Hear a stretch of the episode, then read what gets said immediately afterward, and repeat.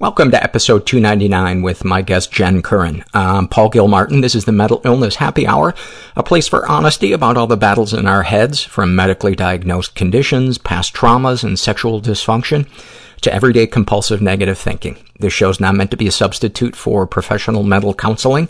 I'm not a therapist. I'm a jackass. Uh, and uh, it's not a doctor's office. It's more like a waiting room that doesn't suck. Uh, the website for the show is mentalpod.com. Mentalpod is also the Twitter handle you can follow me at. Um, as I've said many times on this podcast, I like to avoid politics because I don't want this show to be divisive, but if you've uh, not been living in a cave the last 10 days, you know that uh, sexual assault has become a really important topic of discussion. Um, let me preface this by saying I don't favor any one political candidate. Uh, 99% of political candidates disgust me. Um, so I don't have a dog in this fight. Um, if you are a huge fan of Donald Trump, uh, A, I'm shocked that you also enjoy this podcast. Uh, B, you might want to fast forward through the next uh, minute. I hope you don't uh, so you can hear what uh, I have to say, my thoughts on the things that he was recorded saying. Um, it, it's difficult for me to talk about this and not feel, not be in my head, because I'm on both sides of, of, I have both been, uh, somebody who mistreated women, and I've also been the object of, uh, being sexualized and objectified. Um, I, I was by my mom. She grabbed my butt until I asked her to stop uh, at the behest of a, a therapist when I was 24 years old. She used to grab my butt and tell me how attractive I was. Uh, those of you that are regular listeners to the show know that there's, uh, listen to the story of me being interviewed if you want to know more.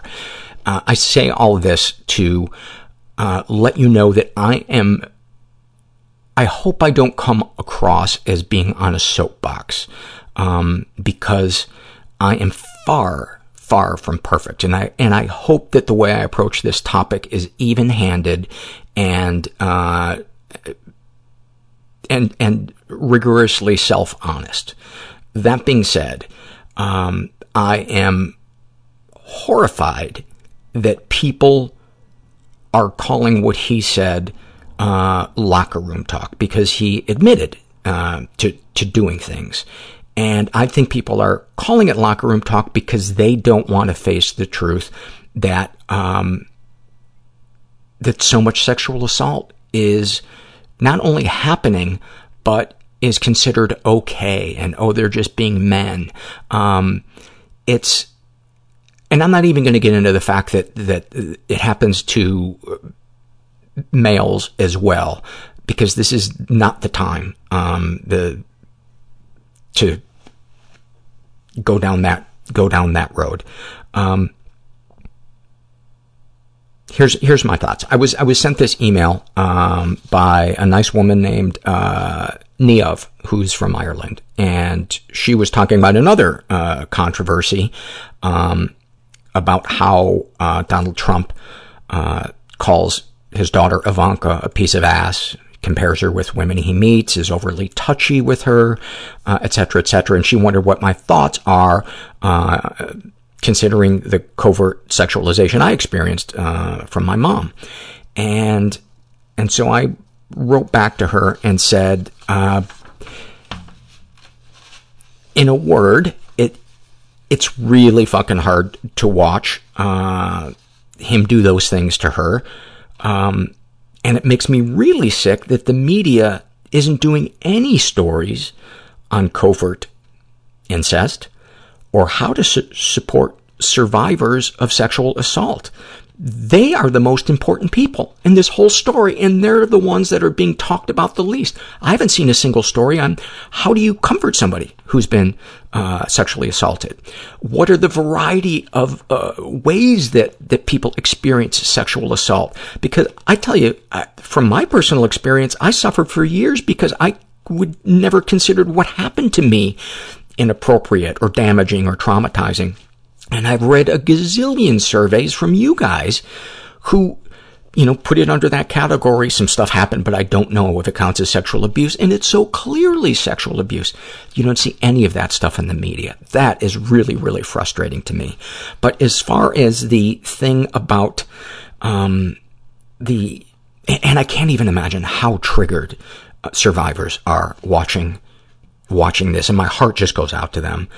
Um, and even if you're somebody who thinks, knows what Trump said and does is horrible, think about the way you talk about it when you're on a talk show. You know, there were people on a talk show making pussy grabbing jokes. Well, imagine if you're somebody who had their pussy grabbed and it was traumatizing and it makes it hard for you to be in social situations or trust your partner and you're watching a talk show and your experience is is being minimized in that way. Um, it's, I know there's a fine line, and, and, and them laughing, they're not laughing at the victims, but they're, just think about it when you're, when you're talking about the subject. Don't assume that the person in your circle that you're having a conversation with hasn't experienced something like that. And as far as the locker room talk, I've been in locker rooms since I was eight years old. So what's that, 45 years I've been in locker rooms? Three quarters of the conversation that was recorded, yeah, I would say I've heard in locker rooms. But I walk up to them and I just start kissing them or I grab him by the pussy. I've never heard that in a locker room. And if somebody did say that in a locker room, I can tell you this much, uh, that person would be treated differently uh, after that, certainly at least by me. I'm, I don't know. I'd probably be uh, dumbstruck and not sure exactly what to say other than that's fucking wrong. But here, here's what I find really disturbing because he said that it was just locker room talk. The worst case scenario is that it wasn't just locker room talk and he really is a serial assaulter who at age 59 still found it impressive and funny. And the best we can hope for is that a potential leader of the free world not only thinks sexual assault is something to brag about, but he so badly wants the host of Access Hollywood to think he does it. His judgment, the same judgment he will use to lead, tells him this, impressing the host of Access Hollywood is important enough to lie about. That is fucking disturbing. Let's get on with the show. Um, I hope that didn't come across as soapboxy. Uh, there's a part of me that feels like a hypocrite because I have mentioned many times I've mistreated women in my past. And I'd like to think that at least I'm trying to better myself. I've seen the wrong in the way I objectified women. Um, and I'm trying to learn from it and become a better person. Does that make me a better person? I don't know. Um, I feel like, given that, it's okay for me to speak my opinion about these things. Is that enough backpedaling for you? All right. Let's read a couple of surveys and then you can uh, tell me to go fuck myself. This was a struggle in a sentence survey filled out by a guy who calls himself Blazonk. And about his depression, he writes, like having all the answers, but the only question is, what the fuck is the matter with you? That is, t-shirt. T-shirt. Well, maybe too long for a t-shirt, but. Uh, Nim Harper writes about uh, her bulimia. Cosmetic companies are always advertising lipstick that's kiss-proof, but if they really wanted to impress me, they'd make one that's purge-proof. Sadly, that's, that, that is probably true. Thank you for that. Uh, Unanimous uh, writes about his depression. My seasonal depression is like a bear hug. It's warm and fuzzy for a brief moment before it crushes the life out of me. And uh, Kamikaze with a Helmet uh, writes about her uh, depression uh, and being a sex crime victim, uh, wondering, as I eye my box cutter and contemplating suicide, whether there are germs on the blade. I fear that I'm inadequate. Fear that I'm inadequate. So recently I've been punching myself a lot. Sometimes I feel like my full time job mental illness is convincing myself I'm so alone. why hypervigilance I should try to do something. I hate my kids seeing me like that. I just imagine killing people. I woke up with rats in my hair. they warp reality Am I losing myself or am I becoming myself? I go back to bed. hiding underneath the sofa while people were shooting outside the house. I was able to get myself out of Scientology. Put a gun to my mother's head, and I was 11 years old. And you just garbage moving from one person's house to the next person's house, and you just hope they don't throw you out like garbage. You know, so I planned my suicide. Because you won't ask for help. I'm asking for help. I'm not pretending everything's okay. I'm not trying to do it alone. I'm really happy that I did it because a lot of good things have happened since then. That that option just evaporated, and I'm, I'm not going to kill myself. I don't think I have what the woman who is not right for me anyway wants. I'm here with Jen Curran, who is a writer, actor, comedian, uh, improviser, and you're nervous as hell. Oh my god. I'm so nervous. What are you nervous about? um gosh, uh all of it I guess. I this is un unfamiliar to me to talk openly and not privately. Do you know what I mean? To talk openly but So it's not talking to me, it's that this is going to Exactly. potentially air. Yeah, exactly. That somebody might hear it besides you and me. And I feel like I have a lot of chats like about this sort of subject matter, like feelings and stuff, with good friends and, people in my life. It's not like a subject that I shy away from, but it's crazy to start putting that out there as like part of my art almost. You know what I mean? Which I think is something that. Are you starting to? I'm just going to move your mic a little bit closer. Yeah, sure. Are you starting to uh, express the parts of yourself you struggle with in in your comedy? Yeah, yeah, I am starting to. I've been starting to write more about it and I've been starting to just talk more on stage and let my experience so far in life inform jokes I tell and sketch ideas I have and improv scenes I do. And it's, I don't know why it makes me nervous, but it does. I think it's, I think I've tried to shield that part of myself from other people for a really long time. Yeah, I think most of us in Yeah. the in, in the arts probably Yeah. have. Sure. And then it just comes leaking out, you know, just like a little sprinkle, you know, from That's a crack in a dam. That's right. What was that? What's that? What are you talking about? You know? I think for a lot of us, and maybe I'm just speaking for myself, we search for the right vehicle to be able to pour our soul out. And for me, in, in straight stand up, I could never get vulnerable in comedy clubs because the anticipation of a drunk, hostile person that wasn't familiar with my comedy um, would shatter Yeah. uh, the any type of vulnerability I could I could get going. So I you know I was never really able to take the suit of armor off, and I think it's why my finger was always pointed outwards about what was wrong. Yeah. Um, you know I could ma- maybe make allusions to. Um, oh, you know, I'm not so great in this area, Yeah. but um, it was really, really hard. What is it? A general anxiety you have about being judged, or are there specific things you're afraid people are going to know and think about you? I think it's both. I think I struggle from a general anxiety for sure.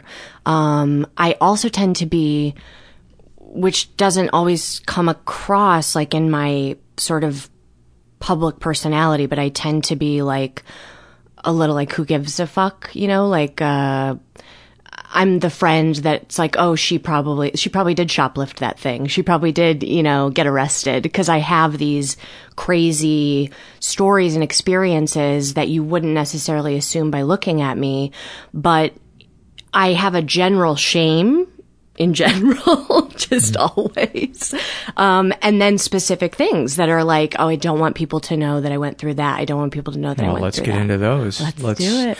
you know, I, for some reason, I was thinking today about the first show that I had scheduled after 9/11, and it was at a it was a one nighter in Dubuque, Iowa, and I was so nervous because so many of my bits had to do with death. Hmm. And I was like, how the fuck am I going to handle this? And I just got honest with the audience and I said, I'm nervous. You, as you know, because they came to see me, so they were familiar with my Right. stand up. And I said, as you know, so much of my fucking comedy has to do with death, and I'm really afraid of how to handle this. So I decided I'm going to do the most inappropriate bit I can right, Right. at the top, and let's get it out of the way. And they applauded. Right. And they, and from then on, it was like everything was fine. Right, exactly. So let's just get the worst of the worst All out of the way. Okay, Plus, you know that that makes me You love happy it. when I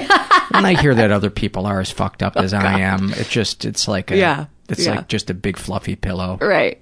Well, I guess the worst of the worst is that I had like a relatively normal childhood that now that I'm older, I look back and I'm like, oh, okay, I can see some of where it wasn't normal. But as a kid, I felt fine.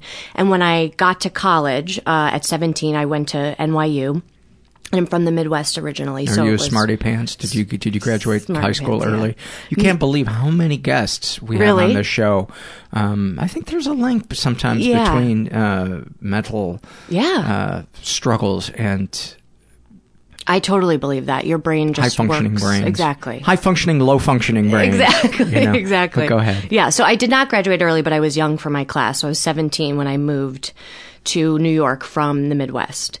Um, and almost immediately, almost overnight, I fell into a horrible depression that I'm probably still not totally free from. Uh, but the worst years of it were three or four years of just like incapable agony incapable agonizing that ultimately led to gaining a ton of weight became morbidly obese like 100 pounds heavier than i am now dropped out of school was homeless for a period of time punched a gay boyfriend i had in the mouth in the heat Did you know he was gay at the time? yes sort of kind of one didn't of those want to didn't really want to confront it because you um, didn't yeah, want to be probably. alone. Or? It was we were like teen, not teenagers. We were twenty maybe, but we were young, a young twenty, and it was like one of those long term, you know, five years in and out of just he was bisexual, maybe he was this, that. We were friends, we were lovers. It was all over the map, and we were super codependent. It was one of a handful of toxic relationships that I had invited into my life. Punched him in the mouth, got kicked out of the apartment I was living in by him, by another person who sort of like the referee. inserted herself into the situation and it became like a rock bottom for me. I didn't have a friend in the world. I didn't have a dollar in my bank account. I was living out of my car in New York City that was getting broken into, you know, occasionally.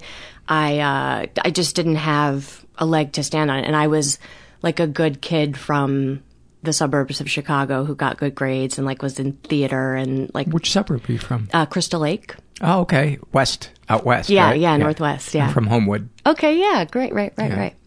Um, so I just was like a good kid, and my family had a ton of expectations. There was an unbelievable amount of pressure on my weight, my grades, my career path. Um, Well, let's just back up for a second. yeah. So it imploded basically. You know, you said I had this great childhood, and then you mentioned there was this tremendous amount of pressure Yes. on my weight and my great. You know, that sounds to me like conditional love. oh, absolutely.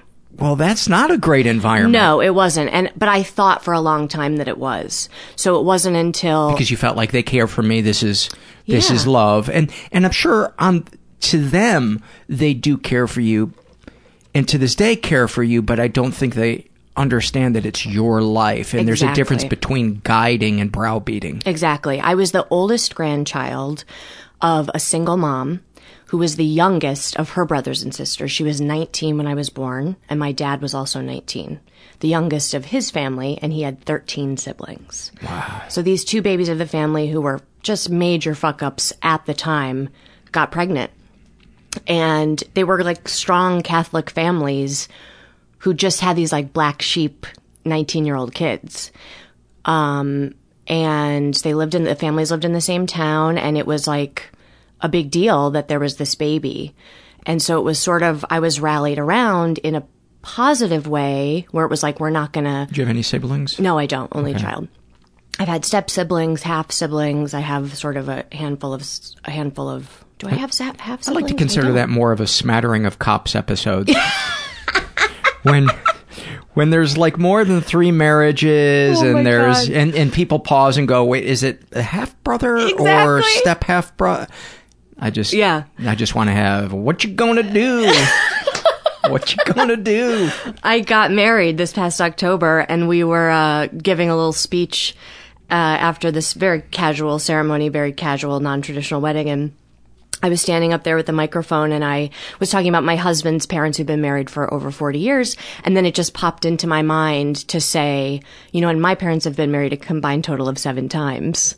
And it got like a big laugh, but it was also a very humbling moment to be like, that's true. Like, Were your parents there? yeah, and they Did like they laugh? Yeah, they appreciate. I think Yeah. that it's pretty ridiculous. Yeah. You know, Well, that's good. It sounds like they have a a sense of humor. Yes. You know, like there's a a good warm self-effacing side to them. absolutely. And growing up, there was a ton of laughter. My family is. I was mostly raised by my mom's family. Very intelligent, interesting. You know, curious people, and so I had the feeling that it was a great childhood. I didn't want for a lot. You know, we had a nice house. It wasn't a big deal. But it wasn't until I got older and started going to therapy that I was like, oh. And I was in acting school um, at NYU for a few years before I really started melting down. And I had the very first moment that I started to think something's up with my history was that I had this voice teacher who could sense that I was like really struggling. I would get tearful a lot in like voice class for no reason that I could understand. And she pulled me aside and asked me if I came from a critical background. And I'd never considered that or thought of that. I had never heard that phrase before. And I like thought for a moment and I was like, oh, yeah. But like, don't, isn't that isn't that the thing? like, that love? we all- yeah, exactly. Is, isn't that what we're all doing? Like, it's, this is not good enough. You need to do this. You need to do that. I thought that was what it was to be parented or to have a family. So, and then being this only child, um, the oldest of the youngest, the youngest of the oldest, you know, because when I was born, there weren't any other grandchildren on my mom's side of the family, a very tight knit family. So it was almost like I was an additional sibling. My grandparents were almost parents. I was almost the fifth child, Right. you know, a sibling to my mom in some respects. Watched her grow up. I remember her turning 30 and thinking, like, you're getting so old, you know, just having these like Yeah. adult thoughts about her. Just re- realizing the other day that she was 37 when I went to college. And like, I'm 33. So it's so crazy to realize like how many huge things we were both going through and how young and probably ill equipped she really was to be dealing with it all. So it was a lot. There was a lot. And I did not, uh, for being like super smart and aware, I had no idea that that's what was going on until everything started falling apart. Get back to the voice teacher moment. What else do you remember about about that? Was it just an epiphany that oh my god, there was more criticism than I thought there was? Well, I remember being almost angry at her that she asked me that. Like, it's not your business, you know? But it really, I mean, obviously, I've remembered that phrase to this day. It really rung true for me. And almost having this wave of like understanding and faces and names and people popping into my head who, if you had asked who had been influential, I wouldn't have listed them. But as soon as we used this critical context, I was like, oh yeah, all everybody. And so because I didn't have a dad around, my parents got divorced when I was four months old. I mean, they were barely married. He was 19, 20, 21, just went on with his life essentially for a little while. And all of my mom's siblings were really involved in me being raised essentially. So by the time I was headed to college, it was a group decision where I was going to go, what I was going to study. But I was also this like stubborn, outspoken, bossy kid. so I didn't really take to that. I wasn't, I, I didn't, you know, they didn't want me to study acting. It was a huge thing for forever. Ever since I, you know, I was 10 years old when I did my first play. And from then on, it was like di- trying to dissuade me from that being something I was going to pursue. And my weight was always a huge issue. What would they say? Oh my God, it was awful. It was uh, there. My mom and her sister and my grandmother, the three influential women in my world at the time.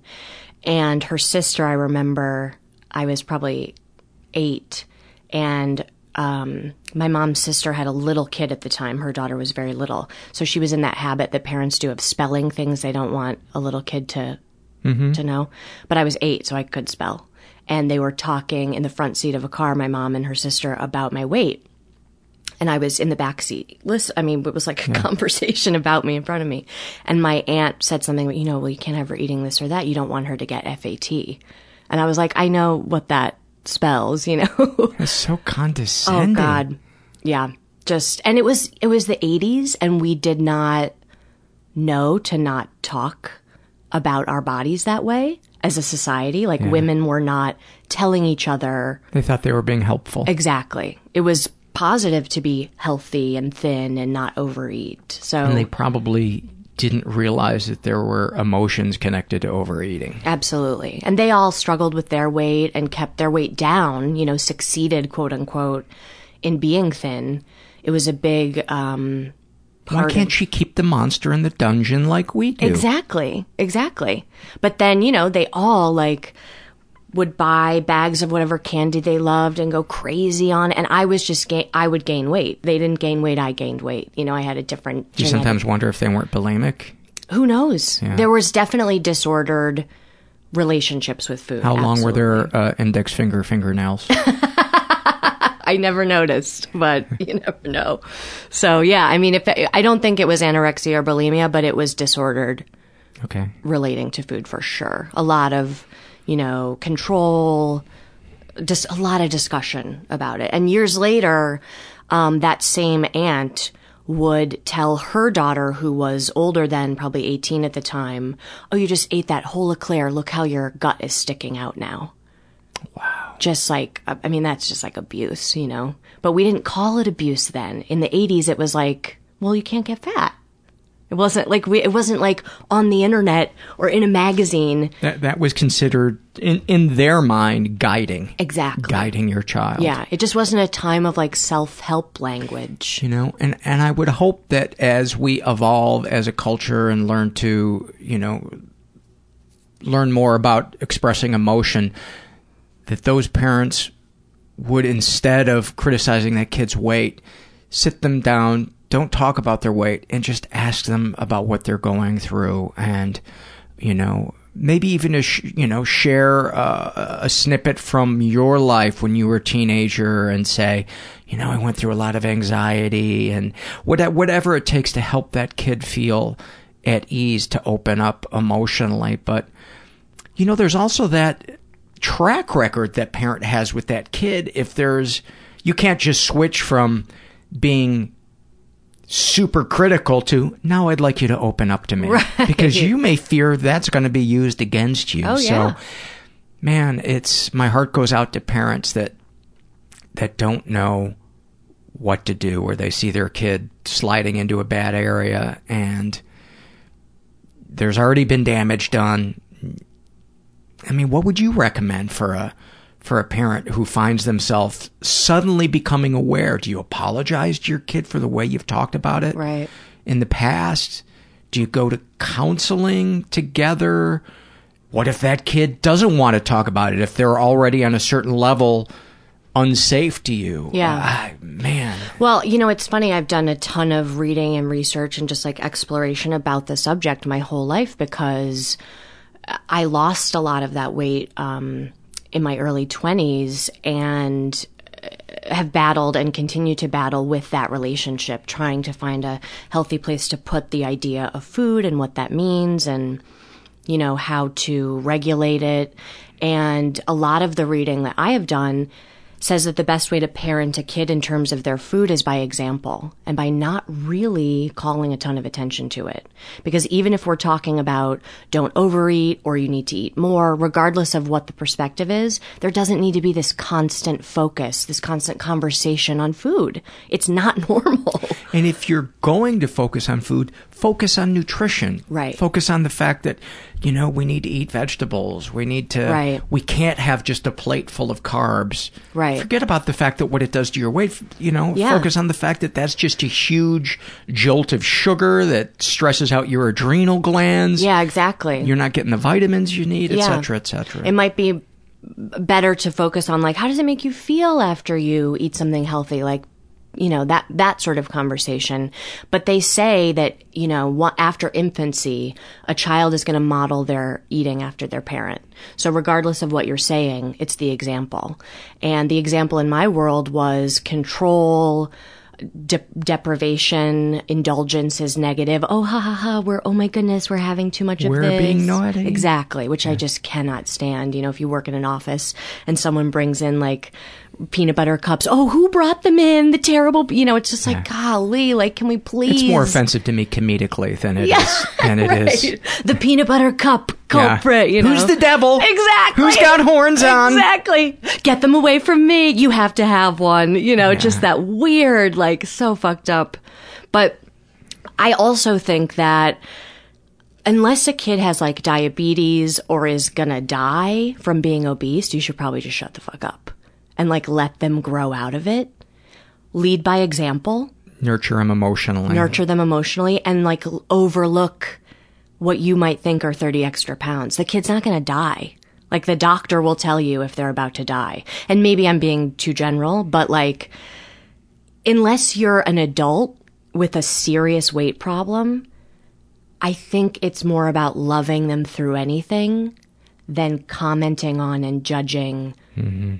Anything related to their appearance because that is so difficult. They're struggling with it on their own. Exactly. And they don't need you forming an opinion that you shove down their throats. You know, and the other thing I've heard mentioned too is the lavishing physical praise on a child can also be damaging because then that reinforces in their mind that, oh, my physical appearance is the most important thing about me. Exactly. And Exactly. I never I never understood that in my relationship with my mom why it made me so uncomfortable because I would think to myself you know I'm lucky that that my mom compliments me but I've always felt just exposed around her Right. and just like I want to cover up and I've heard so many people in surveys and emails share it since then and I'm like oh okay that's a fucking thing that's Yeah. not me just being a sensitive you know whatever Sure.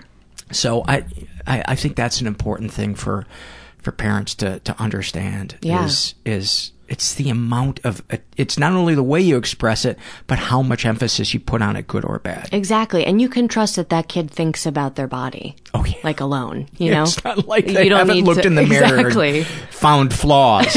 exactly. Like you don't need to like fill up that cup because they are doing it all by themselves. I mean, that's the world we live in. You know, you can't walk down the street without being inundated with how you should think and feel. And there's no way that a 10 year old kid isn't absorbing that. you know, and uh, save the criticism for you know, can we not chew with our mouth open? Exactly. You know, that's a that's a thing where I think it's Exactly. things like that. Yeah, be polite, clear your plate Yeah. after dinner, that kind of thing, you know? Yeah.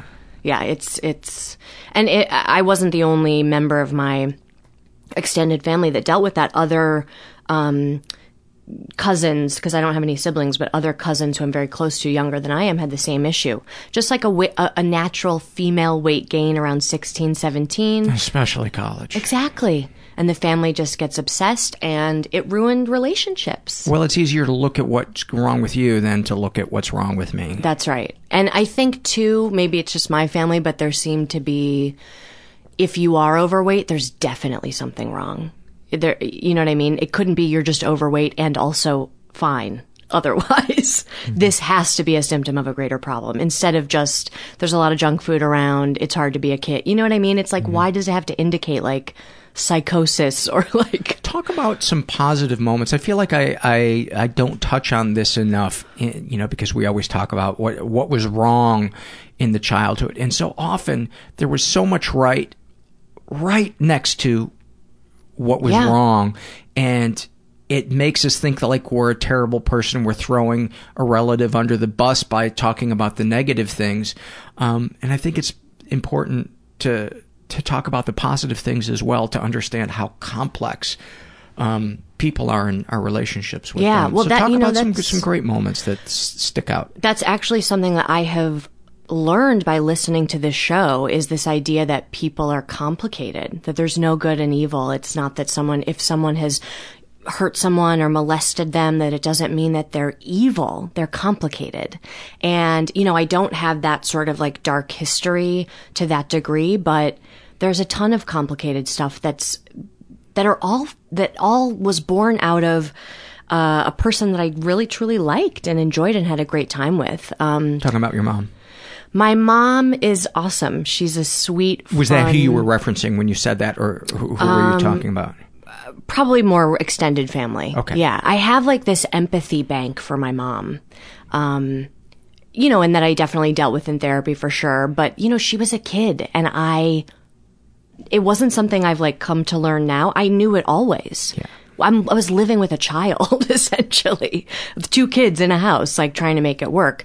And she had an authority about her for sure, but I just have a just a, so much empathy for her because I just can't even imagine just this the time that it was, the situation that she was in. The shame she had. Oh, absolutely. Baby of the family, black sheep, and never like, and always the baby and the black sheep. Never really got a leg up. And if I was criticized, she was even more criticized. and you know? probably she felt that you were an extension of her, and now she had two asses she needed to cover exactly from criticism. Exactly, and or two asses to save, depending on what point in her own development she was in, because she started to figure out. Wow, there's a lot of overbearingness. There's a lot of criticism as she got older, and I saw her go through that. Did she get help? She went to therapy for a little while in her 30s. Um, she doesn't seem to be someone who's really dealt with depression, battled it. It just doesn't seem to have been a reality. She has other issues, I think. Um, but she is a really proactive person, exercises a lot, eats well, a seeker kind of, you know, she, she's a teacher and a school counselor. So it's just like on her radar to read and learn and we've come to a healing place as I got older and after I sort of had my like rock bottom nightmare where we cleaned up a lot of what I felt like she contributed to that. And it was almost the easiest. Did you bring it up, or did she? We both did. I think there was a. So she didn't fight it. She didn't deny it. Oh my God, she was like an open book about it. She will come to me and apologize often. I hope. I hope parents really soak that in. Yeah. So that they know that nothing is irreparable if you are willing to be open-minded and not be super defensive. Yeah. Some of the most healing experiences I've had have been from feeling an understanding and an empathy from her that I was longing for and asking for it and getting it. When I didn't think she would do it. If I, you know what I mean? When I wasn't sure how it would play out. But she's incredible, wonderful, fun, like open minded, liberal, cool lady. You know, she's loves to travel and has really given me that um, bug. And she is like a lover of life. She's like uh, the kind of person who, if there's like a beautiful sunset, it's like, oh my God, let's pull over, look at the sunset. So she's present. Very present, very present. Um, sometimes too present. So there's that, which I can relate to in your story of there not always being a boundary. Definitely wasn't a, anything sexual at all, but it was like, don't get in a car for too long because an hour in, listen, um, I wanted to bring something, you know, just like real personal question. And as I've gotten older, that's gotten less, but there's a lot of that in my family. It's not just my mom. There's a lot of this isn't your business. How are you suddenly asking me? You know, I, I, can't think of an example, but just an incredibly personal question or why are, why do you, why is this your business? Like what I decide to do about XYZ or whatever the case might be. Um, but just to answer your question about positivity, my grandparents were also a hugely positive influence in a lot of ways, despite realizing now that some of the dysfunction in my family couldn't not have come from them or from their history. But my grandma is just this like great, still alive and kicking, just hung out with them not long ago. She's a blast. She's 82 and like funny and nuts and, and, uh, legally blind. So she has this crazy disability that affects everything for better and worse. And Is her nickname Mrs. Magoo? it should be. It should be. We call her old blind lady all the time. Yeah. Um, Do you say it to like- her, or- Oh yeah, oh, yeah? she loves it. She loves Yeah. it. And my grandparents have this incredible marriage. You know, they love each other and they hate each other, and it's a blast. And they just show us, you know, such a uh, positive way to to love someone even when you can't stand them, even when you're with them constantly. And so there was a lot. I have great aunts and uncles who are fun, and my cousins who are like my siblings. Um, have probably saved my life, honestly, just because I feel a connection that isn't about being judged. Um, and never what they were never, you know, they were children, so they were never judgmental. There was only empathy. And that in my darkest moments when I feel the most alone and the most isolated is one of the things that keeps me connected to earth is that I have these four amazing women who, um, are all sisters themselves, my mom's brother's children. And they're just crazy and fun and loving and like each one couldn't be more different from the next. And I just like, If they were here right now, what would you what would you say to them? oh my God. Um, that they're just the only people I ever want to hang out with. That I just couldn't be more grateful for having built in friendships that have never deserted me and that I know will never desert me. Um, and that I just wish we could just spend every day together. I wish we all lived in the same place and could be together all the time. Um, but it's strange because I have this dichotomy where I was an only child. So that loving reality was going on across town. Four siblings living in their house together. And Did you want to live there? Oh, big time. I wanted to be one of them. And they made me one of them, except then I wasn't. You know, I kn- you knew I knew that I wasn't. I had to go home at the end of the night, or go home at the end of the week, or at the end of the summer vacation. They would go on a family trip to Florida, and there would be photos and stories, and I wasn't on that trip. It was a nuclear family trip, understandably, but it was just me and my mom, and like whoever she was married to for that chunk of time, and that was hard. So I have this bizarre, which is probably why I am such a introverted isolationist and can be a performer is because I have this blast with being a public person some of the would- time. And I would imagine being a part of an ensemble. yeah, yeah. It's there are a few quote unquote families more intense than an improv troupe. Oh, my because God. improv is such an intimate give and take. It's it's as close to sex as sex. There's nights it can be, ugh, that wasn't so good, and there's nights where it's like that was fucking mind blowing, and I'm so glad I got to share that with other people. And you realize it was not just about you; it was like something greater than you was passing through all of you at the same time, and you all just rode the wave. Right, exactly. Yeah. The uh the group I'm involved with, which uh the I've done a lot of group type stuff uh, over the years of performing, but the main group that I spend my time with is actually a sketch group and it's we've been together for 10 years this November and it's so much like a family that people are in therapy over it. I mean, I'm not even kidding. It's like all of our shit is just right at the surface. It's a miracle that we still see each other, that we can still stand to be around each other. But everyone is bringing their strengths and weaknesses from their own families into it. And a lot of people have a strong family unit. Not everyone in it has a broken family. It's like half and half. Some people are mm-hmm. from a mess and some people have a really strong family unit. So it works somehow, but oh, abs- it's just like some days I just wish that I never had to do it again. Because I already have a family and I don't necessarily need to like redo this again with this other family. But it's, you know, for better and worse for sure. What was the homeless thing about? I know it was very minor uh, Yeah. in New York, but I'm uh, I have a kind of a unhealthy fascination with with homelessness because I think a part of me, and I used to do a bit about this on stage, that a part of me has always been jealous that somebody um, about the freedom Yeah. of not having to get up, not having to pay rent.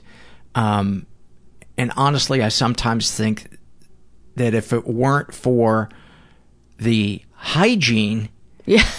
and and, and the lack of safety of being homeless, there's something about just kicking around on the street all day, laying on a bench, getting drunk if you Yeah. feel like getting drunk.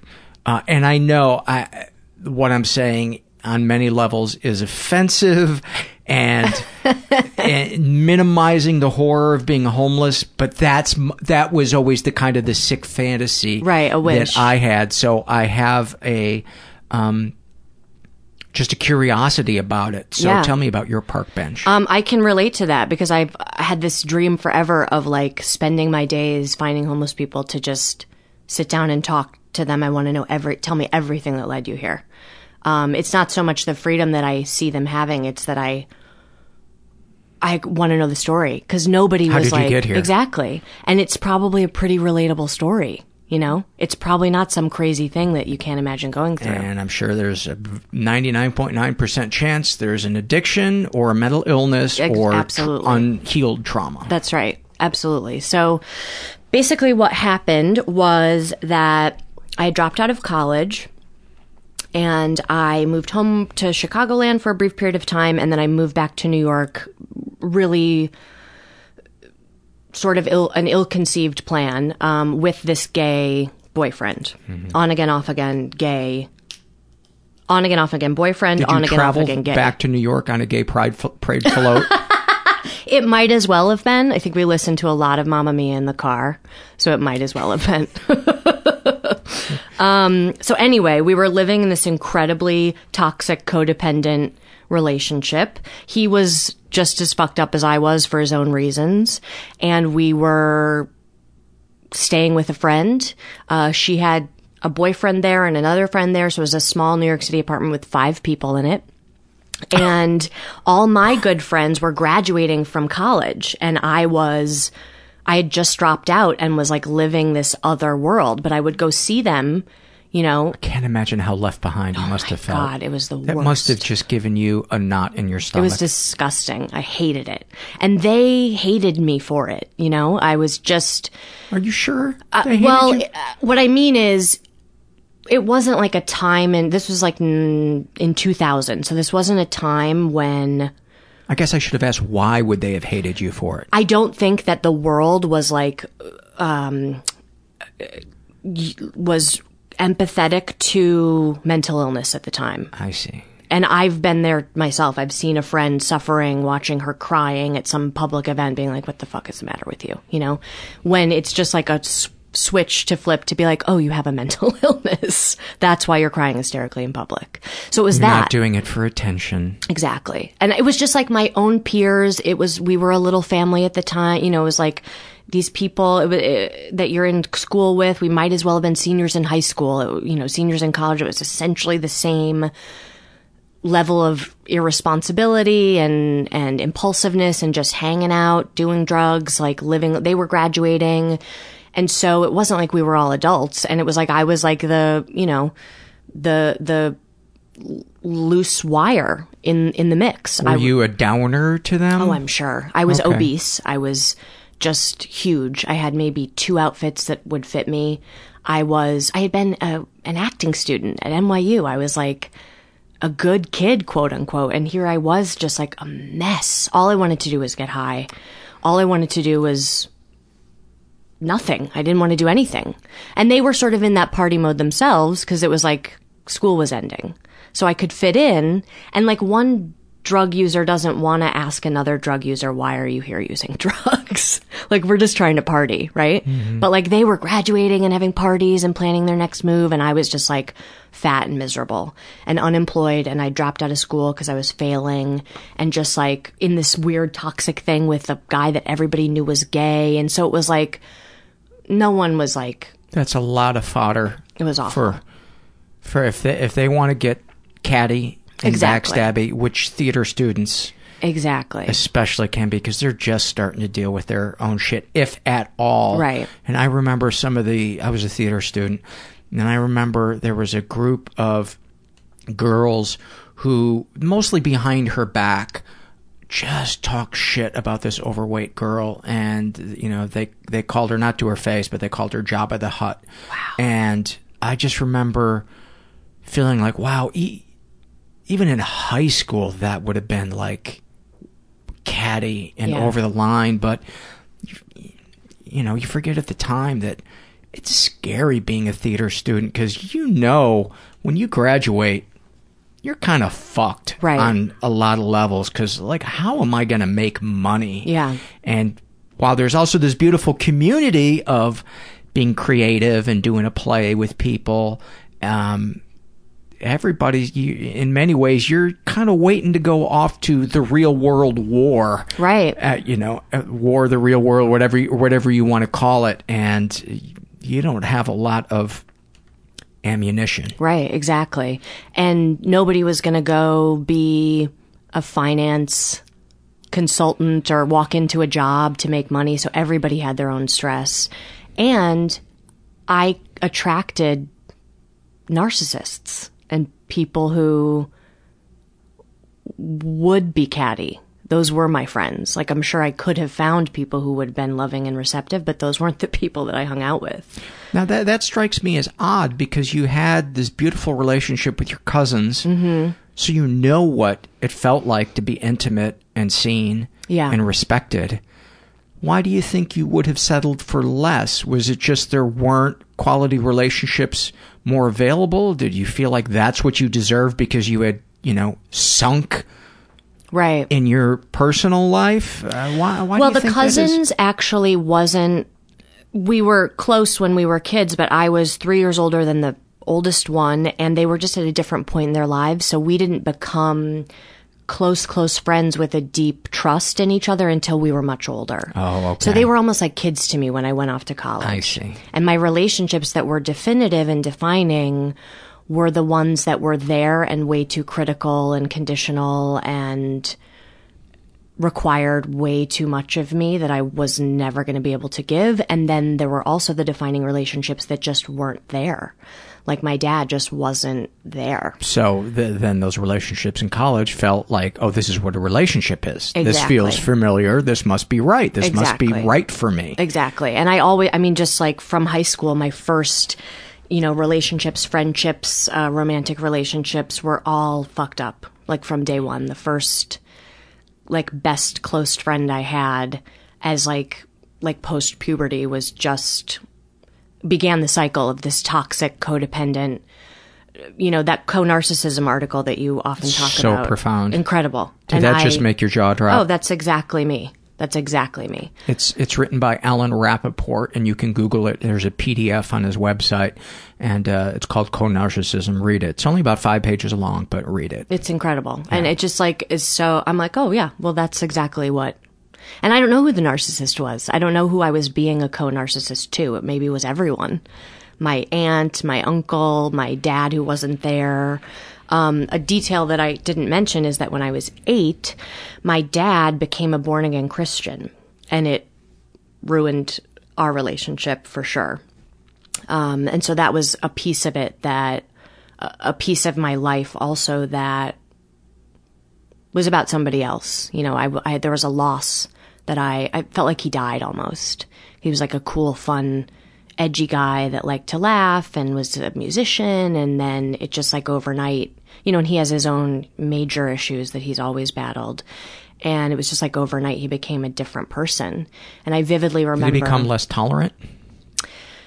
he became yeah he became um, weirdly pious you know we'd be in spencer gifts at the mall and suddenly a funny butt joke t-shirt that would have made him laugh a month before was inappropriate and we had to hurry out of there oh and i didn't see him a lot but when i did it was it was bizarre it was so bizarre and i thought he was like a fun cool guy and it just really it required me at age eight to decide whether or not i believed in god because here i was confronted with His version of Exactly. God, which is such a yeah such a misuse of power and judgment. Yeah. And and just like and all of his own issues got folded into that. So i vividly remember my mom on the phone with him. You know he lived somewhere else and he must have called to ask her if he could bring me into this.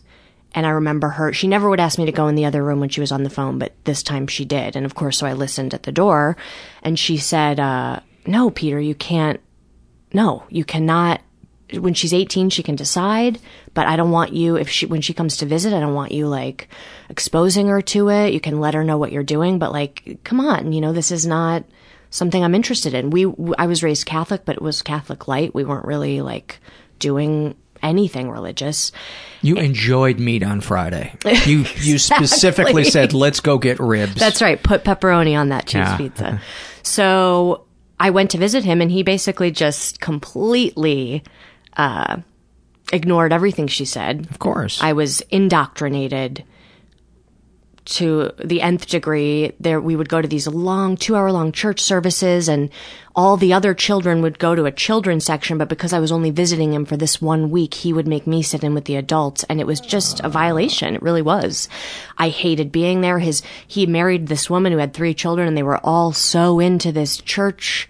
I just couldn't, and I was eight, you know, and so he would put me in the car and drive me around, and we used to drive around and sing songs and tell jokes and tell stories and play games, and now he would just preach about Jesus. I I could do five 10 hour shows in a row where I read nothing and aired nothing but the abuse that people suffered at the hands of religiosity. It is, uh, I, I can't even, uh, almost every day I get an email from somebody where religion was used um, abusively. Wow. Against them.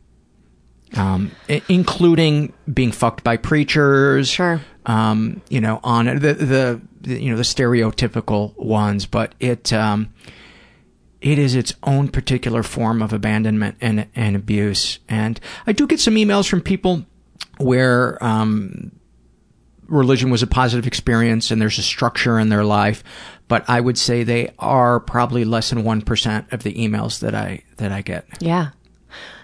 I Around only- religion. Right. I can only imagine. I mean, I wish I knew more people who had, I wish I could talk to more people who had and I believe in God. Yeah, and God right, right. has had my higher power what has saved my life. Right. So it's not that I don't believe. Right, right, right. I believe. Right. But I also believe that's my own fucking thing. Right. And not for me to try to force on you. Right, right.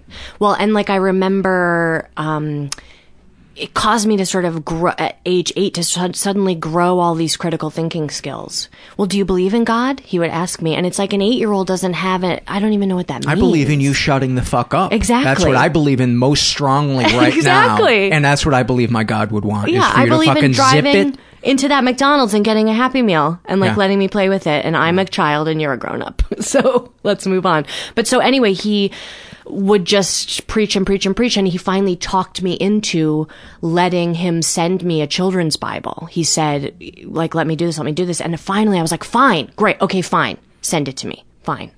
And it never came in the mail and like I, it was like a piece of myself that I had given away to be like, okay, send it to me. I'll flip through it. And like, he didn't send it. So it was just like that, you know, he was a flake in his own way.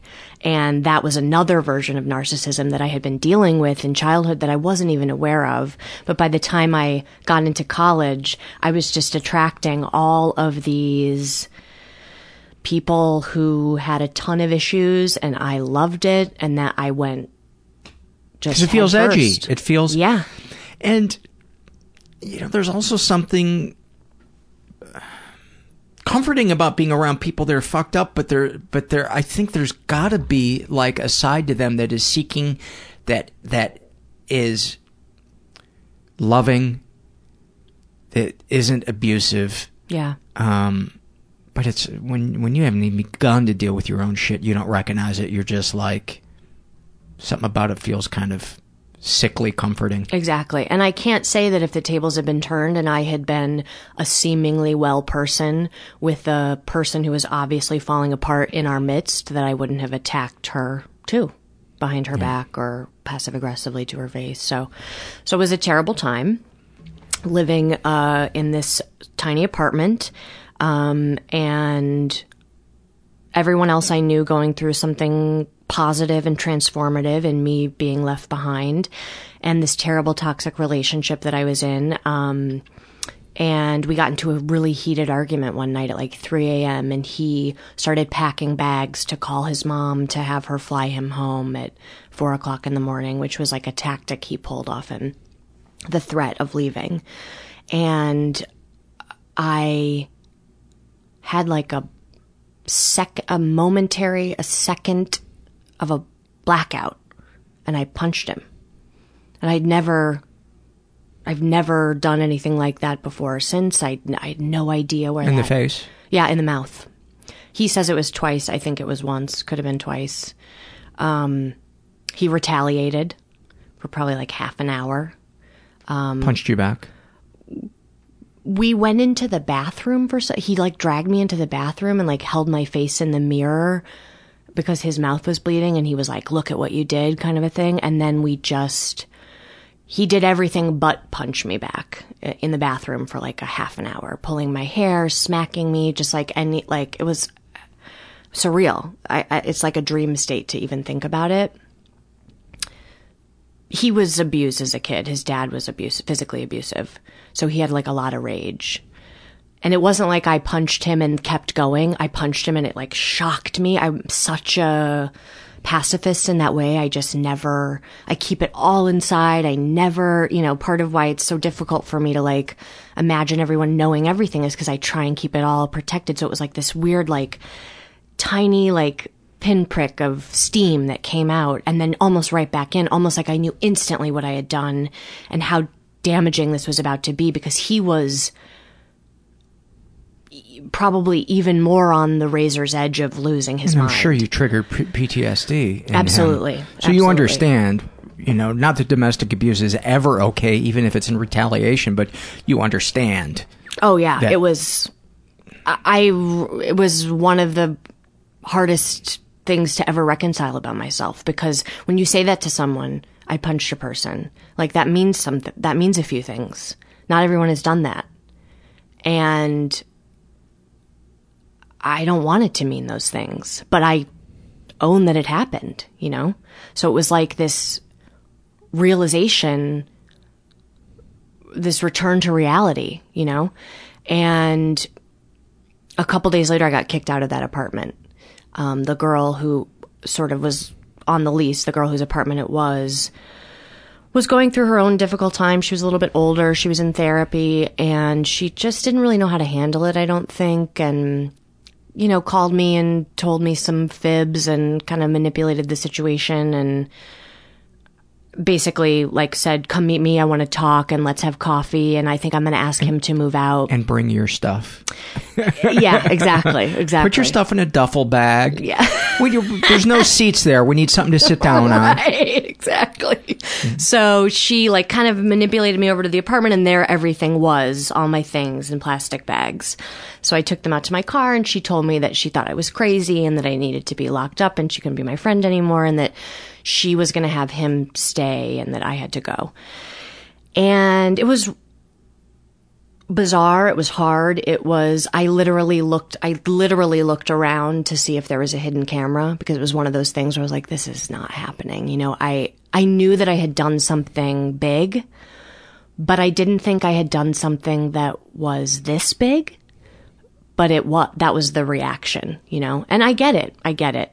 Um, In hindsight, you get it. in hindsight, I understand why the response was like, we have a violent problem in our midst. um, I wish so much that there had been more compassion and more connection to what was really happening. You know what I mean? But there wasn't, and that is what it is. And it certainly inspired a change in my world. Um, so I left, and I had friends, you know, whose couches I would stay on from time to time, and she sent an email that that woman sent an email to uh, a bunch of mutual friends sort of being like don't let her stay at your house because she's going to hurt you and sent an email to my mom and and that was one of the times when my mom shocked me with her ability to love me condi- unconditionally. Um, i remember being so scared to call her afterwards because i again tried to keep everything like okay. And this was suddenly not okay and there were like repercussions that were real. And The rug you were sweeping it under was getting lumpy. exactly. And you could see it. And i remember talking on the phone with her and sort of she she had gotten this email from the girl and and she's not the kind of mom that would get that and be right on that person's side. Oh my God, what's going on? We've got, you know, she was, took it with a grain of salt. She's a high school teacher. So it was sort of like, okay, like there's two sides. Let's find out, which I really appreciated. And we finally talked on the, talked on the phone. I was so nervous to talk to her. Told her the whole long, elaborate, you know, this and then this and then this and then this happened. And I remember the first thing that she said to me was, You're not crazy and you don't need to be locked up and you're going to be fine. What'd that feel like? Oh my God. It was. I know I cried. I know I was just. It felt like the biggest. Like breath of the biggest release of a sigh of my life before or since. It was like I was finding out if I was going to be sentenced to death or sentenced to prison. and it was just prison. and I was like, thank God. And you know, she was like, "Do you want to come home? Do you, your grandfather wants to drive out there and get you?" And I just wanted to I didn't want to go home. I was super depressed. I just needed to I needed to like move forward. She said, "I'm not going to send you any money. Um if you want to go to therapy because I was young enough that I was still on her health insurance. If you want to go to therapy, I'll pay for that, but I'll send the money to the therapist." And so I took her up on that and started seeing a therapist. Um, but during that time, the couches ran out and I didn't have any money. I didn't have a job. I didn't have um, a good enough reason to go home to Chicago. And so I just kind of stuck it out in New York. I don't know if that was the right decision or not. Um, and when the couches ran out, I was I had this car, and that's where all my stuff was was in this car, and already been broken into once. So like a lot of my belongings had been stolen out of it, and that was crazy. Um, but like, wh- okay. Um, and then a friend of mine moved out of their apartment, and I found uh, a few empty apartments in that building to just like squat in basically until I got caught. And one day I came back to this apartment that I had like been sleeping on this like bare mattress inside this abandoned apartment and the door was locked. The doorman had figured out that someone was coming in and out and I had a bunch of stuff in there still and so I had to move out of there and I honestly can't remember where I went after that. I may have slept in the car, but another time the car was broken into and the cops came and they found my therapist's card in the back of the car and called her thinking it was her and I had been keeping from her that I wasn't living anywhere. And so she got really freaked out and I happened to have a session with her later that day. And so when I showed up, she was like, What is going on? And I sort of explained, you know, I'm not really staying anywhere and my car was parked in a weird spot and this and that. And she was sort of like, You're homeless. And I didn't characterize it that way, but I was. I mean, I didn't have a place I was living or a bed. And It's amazing the denial. You were squatting and you couldn't say I was homeless. I guess you thought, Yeah. well, I have a home. It's not ideal. Someone but- else's home. Yeah. I well, and you know what's so wild about it is I felt such a sense of peace in that abandoned apartment because I was by myself and the toxic nightmare that was this relationship with this guy ended, although terribly. The relief of not being in that toxic daily, I mean, we were living on top of each other, that toxic daily nightmare. It, I could have been anywhere. I was so grateful to be out from under the emotional burden. So it was like almost like the me punching him was like my subconscious, like, get the fuck out of this mess. What are you doing? I was ruining my life, you know? And so it was a lot of alone time that I hadn't had for years and that I was really craving. And I was doing a lot of writing and I would smoke pot and just like hang out and it felt safe. So I didn't. Did you have any electricity? No. So how at night would you just go to bed when it got dark, or would you light candles, or what I think you do? maybe a can maybe a candle. I would go to bed when it got dark. It was a big window. It was the summertime, so it took a long time to get dark. Oh, nice. When you would light candles, would Stevie Nicks come through wearing a shawl, twirling? Probably. Old reference. Paul is a hundred. I'm ashamed, but also kind of it. proud because I love squeezing a Stevie Nicks twirling in a shawl joke wherever possible. You do it so well. Yeah. So it was, you know, it was just awful. That's that's that's kind of uh, as as we call it on the podcast, awfulsome. Well, yes, exactly, exactly. It was. um It's just one, you know, it's one of those things. Who? It's one of those things. I just have that detail. you It's know? kind of like an uh, an isolator underachiever's wet dream. no rent, yes. you know. It's No one telling me what to do. Yeah, I was. Yeah, take the, take the hygiene away, and it's like it's pretty sweet. Yeah, exactly. So sometimes I see homeless people and I think maybe this is better than where you came from. Toxicity. That, Yeah. Is there other option? It's like sometimes it is a choice for a reason. Cause it's like that or, and you know, it's not like I was being like beaten or anything, but for me it was a horrible, I was a good, I felt like a good kid and I just couldn't, it was the worst reality, you know?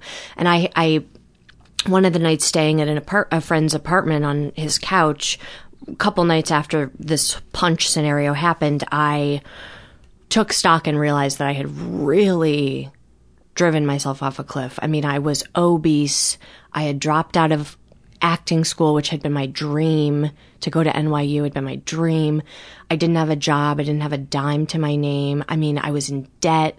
And I made this terrifying list, like forcing myself to put it all down. Literally said, lose weight, graduate college, get out of debt, get a job. Like as though I was going to check items off this fucking list. Tomorrow I'll graduate. Exactly. By But looking Tuesday at I'll it, weigh 100 pounds less. Right, exactly. But looking at it made me, I mean, it was like all right there.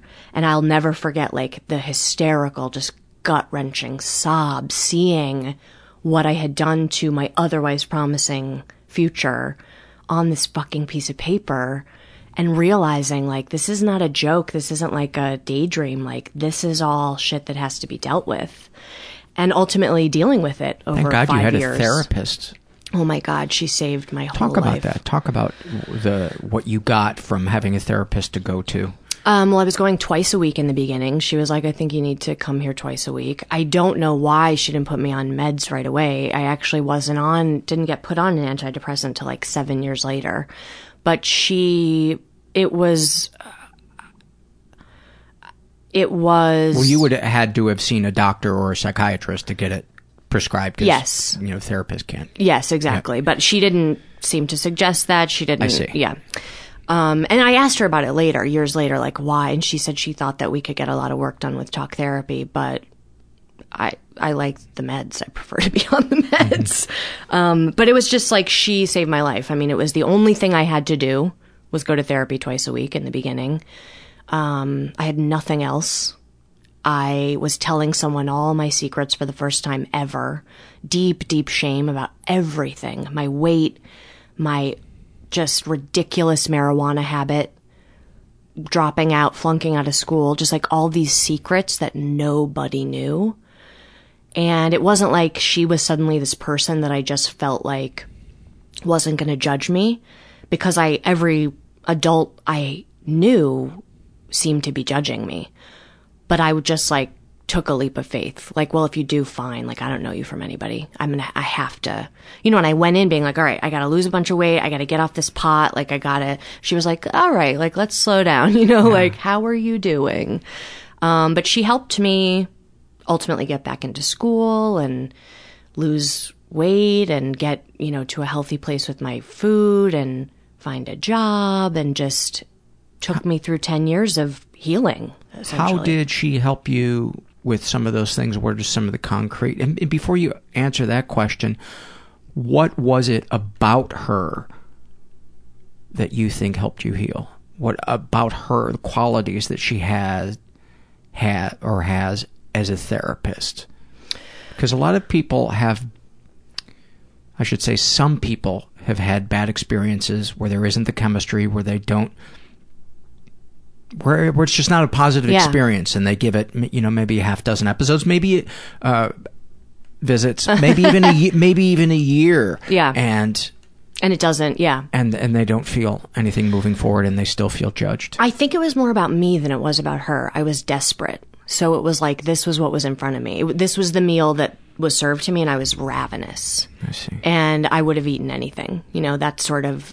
I wanted to believe everything she told me. I, I, in my mind, she was like a doctor that, of all doctors. I just bought into it. You know. was was there an emotional um component to letting this stuff go or was it more just a uh intellectual kind of uh, here's what she says i'm going to do Yeah. it but was was there a feeling of feeling felt by Yes, her absolutely. that allowed the tears and the other stuff to Yeah. to to come up and out I didn't feel like I had a choice because backwards was I had already explored and forwards, even though it was unknown, was the only way out as far as I, and you know, it was a blessing to some extent that these people cut me out of their lives because I didn't have anyone to go to. I and mean, it forced you to take a hard look at absolutely and and that was excruciating at the time because i was desperate for more compassion but she was just so willing to listen to me and there was such there was no judgment i just had never experienced that before i did, you not know Did, did you find it phony at first? Was it hard to believe, or did you feel like, oh, this is the truth? I've been waiting for this. yes i felt like this is Wow, you're lucky. I, seriously i mean i was it was like i had a cancer and this was the first person being like oh we can cut it out. You'll be all right. We'll cure it. And i was like she was the only person that didn't look i was walking around the streets of new york city obese like probably dirty i don't know. She was the only person in my world family friends strangers that didn't look at me like get the fuck away from me. I just felt like everybody didn't want anything to i felt like i had overstayed my welcome everywhere and she made me feel like it was i was a person. And i remember her telling me let's leave all this stuff that you're dealing with in this room. We'll put it over there. I'll keep it here till you come back. And that was obviously like a metaphor but and i was like fuck that. What are you talking about? But it worked because suddenly my gigantic, overwhelming, lonely burden was shared. And she seemed to have an unending capacity to hold on to it for me. And I just, it was all I, it was literally all I had was this woman. And I stayed with her for 12 years, I think. I mean, until we left New York City, I was always still email with her today. I mean, she saved my life. Absolutely. I don't know what would have happened. I really don't. I don't. I don't know. So she also gave me perspective that I had never heard before. You know, like that voice teacher asking me the critical background question. It's like if you've only ever seen the color black and the color white comes into the room, you might not notice. And it was just like someone repeating this perspective, this other perspective that maybe I wasn't inherently broken. Maybe I wasn't bad. Maybe I wasn't obese because I was bad. You know, maybe it was okay that I wanted to be a performer. Maybe it was cool that I was funny and creative. I just had literally never heard any of that, not from family, not from friends. And it was like the first real relationship of my life almost. And it gave me a confidence to go into other relationships that were still going to be part of my life, like my relationship with my mom, and to state my reality, you know, and to be, and to trust that that was going to be all right. And it was not going to be the end of the world if I said, Dad, I don't like when you talk about God, you know. And I did tell him that once a couple years after being in therapy, and he did hear that. And it's not as if that healed everything and suddenly I want to go to church with him, but it was like I never had the voice to do that before therapy, ever. I didn't have a voice. I just did not have a voice. You know, and thinking about the seminal moments in preparing to come here, a lot of them were examples of me, especially in childhood, choosing to mute myself. Being confronted with a situation, knowing it felt wrong, and deciding to not say anything, as opposed to saying, Wait, what? I'm confused, or this hurts. And it was a pattern because I had to be an adult for the adult child I was living with. I had to keep it all in check. It was my responsibility to make sure everything was fine. And that if I did have a, a uh, if I did go off the deep end, that no one would ever find out. And so I just didn't have a voice at all, except in my head, which was a maniac, which was a crazy voice. Yeah, when you grow up in a really critical environment, you you know the kind of the subliminal message is is that there's something wrong with you. Exactly. And so you'd wind up doubting your own integrity, your own sense of what the truth is. And so how can you develop a voice if you think what's going to come out of your mouth is wrong? Right. So why not just be quiet and roll with it and hope it ends as soon as possible. Exactly. Sweep it under the lumpy rug. Yeah. And I, w- I probably would have done that forever had not had something not. I was determined to never be found out. Man, I love when somebody's life hits rock bottom and it's a touchstone for growth and change. It's, I always say to, to people who are in the middle of something terrible that this is probably the most beautiful gift you will ever receive in the most hideous wrapping paper. Absolutely. Just be patient with it. Just be patient with yourself. Try to be nice to yourself and trust me. Yeah. Trust me on this. As long as you're trying to move forward and not staying in in self-pity right. and and seeing yourself as a victim who will never get better. And that doesn't mean you can't, you know, there's a difference between uh, self-pity and self-compassion.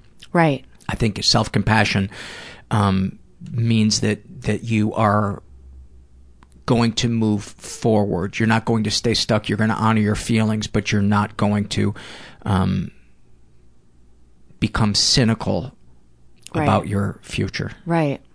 Yeah. Or be 100% cynical about your future. Right. I think even if you're just 5% hopeful, you got that little pin, pin of light yeah. um, at the end. That's that's enough. Yeah. I was just reading these journals I kept during like the worst time just before I punched this kid was like just like a suicidal, depressive, really tragic time for me.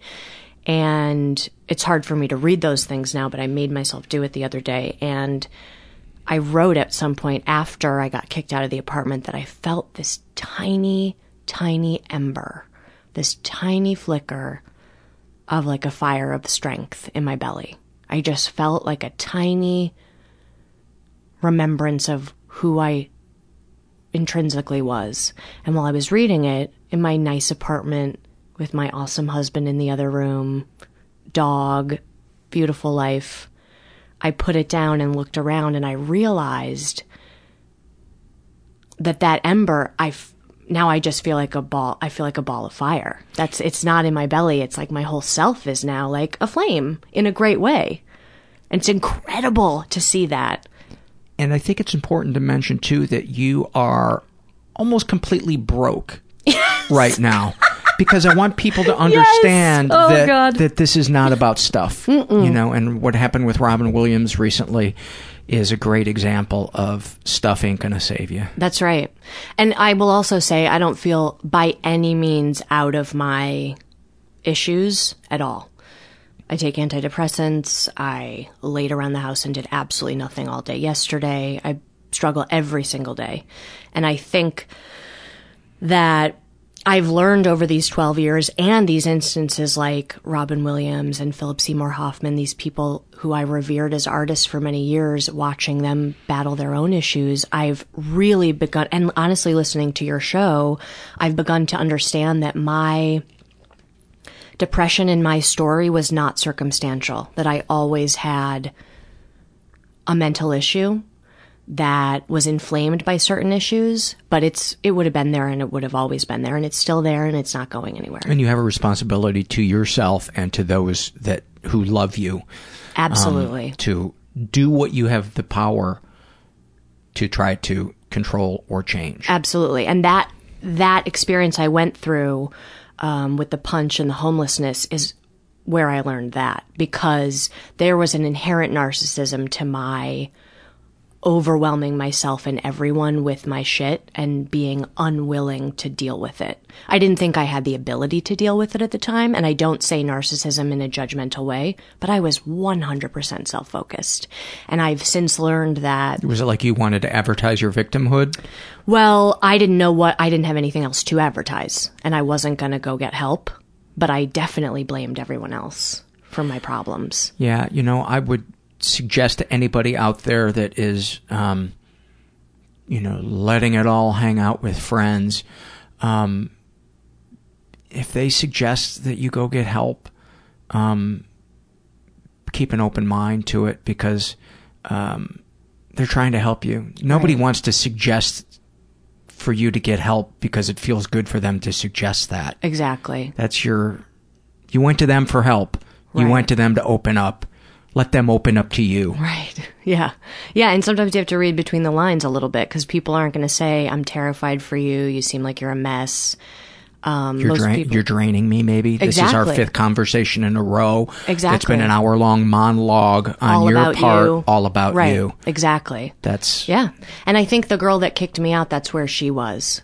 I wish that she had handled it differently, but she didn't have the tools to do it and she couldn't deal. And I get it. I wouldn't be able to deal now if there was a depressed, obese lunatic living I in my yes. house. I would who, who didn't want to get help. I would avoid them. Yeah, exactly. I would avoid them. Exactly. And so it's like I for sure learned that I have to take a personal responsibility for my own mental health or I'm going to lose friends. I'm going to lose empathy because people have their own shit to deal with, you know? So, but yes, I am broke. It's awful. It's very stressful. I've been in this position time and again. I've been completely comfortable and then broke, comfortable, broke, blah, blah, blah. Um, and that absolutely contributes to feeling depressed and overwhelmed, but I would feel that way no matter what the circumstances were. So it's a daily practice of being grateful for what I do have, forcing myself to list the things I'm grateful for, you know, two eyes, 10 fingers, even the super basic stuff, internet, like the stuff that you I just take for granted all the time and it's like, okay, so you can't go buy a new dress. It's okay. Um and you have a resiliency. Some sometimes just getting help, just maybe getting on a med, just meditating, just changing one thing can give you some more resiliency. Struggling, but you've got some momentum going forward. You there's resiliency, and that that can be the difference between life and death. Having some resiliency Yeah. in your life. Absolutely. And you know, that's the thing that my rock bottom experience really taught me was that I'm always going to be okay. You know, I'm going to make it to the other side. Because there are a lot of people that go through a rock bottom that didn't have the resources I had. Their mom isn't on the other end of the phone saying, I'll pay for therapy. Their grandfather isn't trying to drive out. It was like I was destitute by will, you know? Um, and not everybody has that luxury. of getting to decide that they're going to really go into their rock bottom. You know, they're really going to dive right in. I knew inherently that I needed to, but it was a choice to some extent. And some people, their path out takes years and Right. years. And uh, I want to I want to send a hug to any of those people who are like, I'm not going to see daylight. You know, this thing that's on my plate is going to be with me for the rest of my life, or is going to take years to Yeah. get some traction on. Um, there, you can find. It's been my experience that happiness is elusive, but peace is very easy to access if I can just accept the things I don't have control over, focus on the things I do, and stay out of how things turn out because that's something I also don't have control over. And just try to find people that I can be intimate with. That there, there's a peace. Somebody said, um, you know, recovery from issues doesn't promise you peace from the storm. Gives you a chance to have peace inside the storm. Mm, yes. Because the storm is always going to be there. in one form or another, even if you're rich and famous, the storm might be that everybody wants something from you. You know, Yeah. it might be that you've created a life that is too large and complicated that is now overwhelming you. Right. And you know, I think obviously it almost goes without saying, but that's just why it's so important that we have more public conversations about mental illness. Because almost everyone I know is going through their own version of emotional challenges. Yeah, even if it's not a medically Yeah. diagnosable, it's still a battle in your head and give weight to it. Absolutely.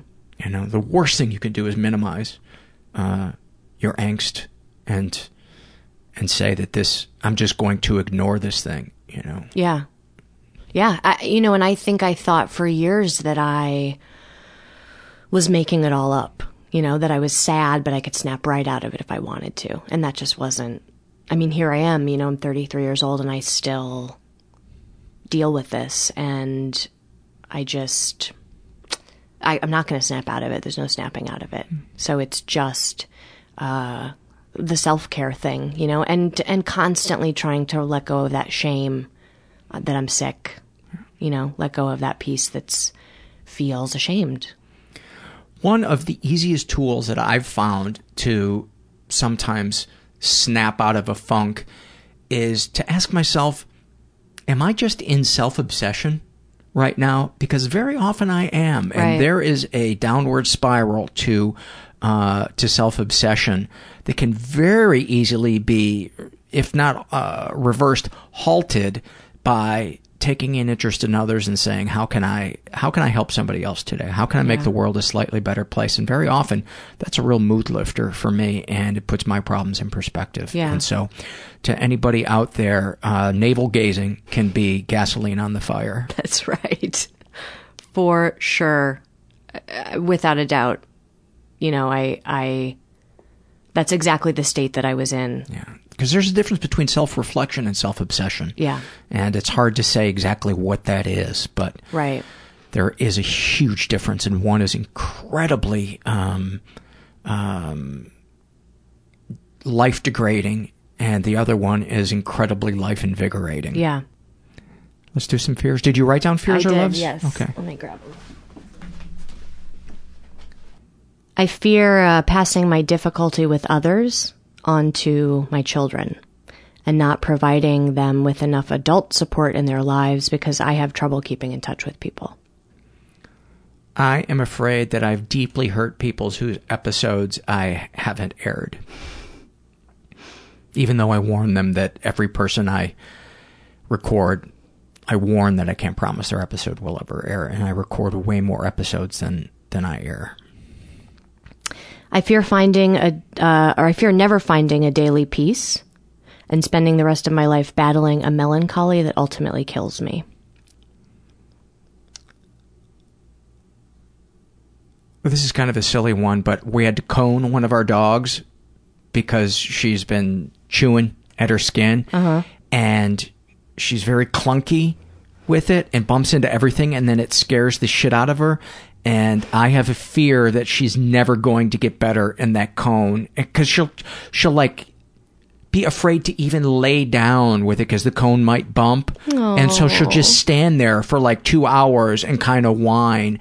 And I say to myself, well, she's going to get used to it and it's become less scary. Um, but I have the feeling she's so skittish that it's never going to. It's never going to be better when she has to have the cone on. That's kind of a silly one, but No, uh, that's a good one. That would give me anxiety.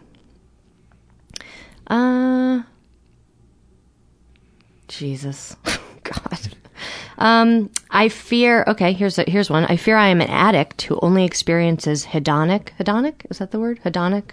Hedonism? Hedonic happiness. Is that a thing? I think so. It is now. It is now. Uh, I fear I'm an addict who only experiences hedonic happiness as in and is incapable of feeling or even wanting to feel whatever the fuck the other kind of happiness is. Wow, that's a good one. Yeah. Uh, how, what uh, are the uh, hedonistic things? Is it the the smoking of the weed? Smoking weed and food, which I've come to an understanding with over the years, but I would say that's where it started. Have you ruled out going to a support group if things become addictive? Things are definitely addictive, and I have not ruled that out, but I'm sure you can relate that that's a. I don't wanna. I didn't either. I didn't either. It was the last thing I thought, oh, this is going to be like the worst of church with the worst of traffic school. and it turns out it's the greatest tree fort I've, I've ever, I've ever been in. I laugh harder and cry harder than my favorite movies.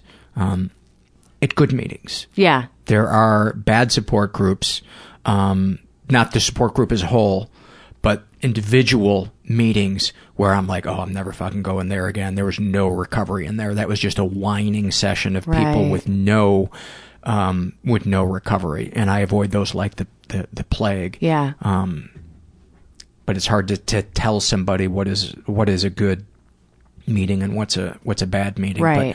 But that's very normal uh, to not want to go. But I always tell people, give it go a half a dozen times, and Find out. find out. Yeah. You'll never know.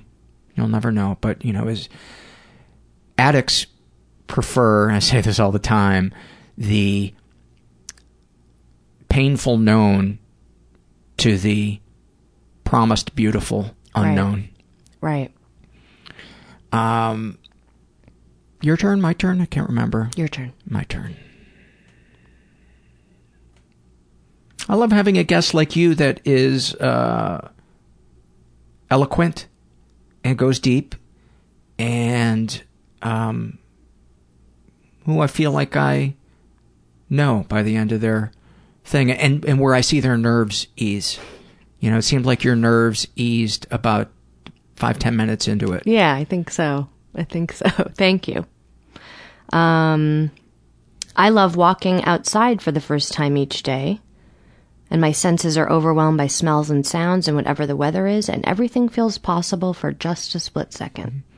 I love walking out at night from a building or my house, and when there's a little more humidity in the air than there normally is in the desert, it smells like the Midwest. It smells like a summer night in the Midwest, and I can feel emotions come up that only come up when I smell smells from my childhood. Mm, I love that. Yes. I totally relate to that. And they're not necessarily positive emotions. They can be kind of a melancholy. Um, Yeah. A nostalgia. Nostalgia. The one that actually came up for me, I left, I walked out of my friend's uh, house. A group of us had been playing poker, and we had a great time and laughed super hard. And I came out, and it smelled like a midwestern summer night, and it reminded me. It brought back really positive memories about experiencing. Um, of sexual discovery in high school on summer nights, Mm. like laying out in the grass with a with a girl and hearing the crickets, and you know maybe some mosquitoes are Yeah. buzzing around, and it's such a visceral feeling, um, but it's so attached to um, that feeling of that excitement of experimentation Right. as, a, as a as a young adult. Yeah. I hate that I said a young adult. Because it wasn't, it didn't feel like a kid was was appropriate, but I don't know. Young adult. I, I'd gone five minutes without second guessing myself, and I thought I was due. That's pretty good. That's pretty good. Um, let's see. I love when everyone else around me is making me irritated and frustrated and sad, except for my husband. And we find each other as we pass each other in the apartment and we hug, and he says into my ear, At least we always have each other. And everything melts away, and I feel seen and safe. Oh, that's beautiful. That's beautiful. Um, did we start out with loves, or did we? Yeah, we, started- started out with loves. We started right? out with fears. Oh, we did. Yeah. And, and then we went to loves. Yeah. Okay. I didn't notice the transition between fears and loves. You, Oh, you started oh it. I went right into the loves. You did. I was following suit. That's okay. it's all right. That's okay. I like loves. I love the first swig of a lemon lime Gatorade. Mm. It just feels more quenching than anything in the world. Mm. It's just so. I can't not chug Gatorade. I can't sip Gatorade. Really? The yellow one. Yeah. You have to like full chug. It's so it's so good. And I probably only drank it 20 times in my life. I don't know why I don't buy it and drink it maybe because it's got more sugar than I feel like I should I should have. But Right. every time I, I I crack it open and take that drink, I'm like this is like my favorite thing in the world. Isn't that great? Oh, I just live for those moments. yeah, like salty popcorn in a Gatorade. Yes. Oh, that's so good. I've always wondered if it's like a fat girl thing that I find such pleasure from like that first cookie that's just so good or like the first chip out of the bag or Mm, that's you know not what a I mean? fat girl thing. It That's could be, a- though. That's a that's a no, because I'm not a fat girl, and like I had a, a brownie sundae last night after um, after dinner, and I enjoyed every fucking spoonful. But that especially that first spoonful, I got some chocolate pecan brownie, some of their Madagascar vanilla ice cream, a little bit of whipped cream, and a little bit of caramel, and, Mm. and it was it was sex in a spoon. Oh my god. Yeah. Life is for those moments. It is. I have one more that relates. I love that first sip of iced coffee, which I have to have every single morning. It's so cool and refreshing and simple, and it just makes me feel so happy. Wish I could feel that way all day long.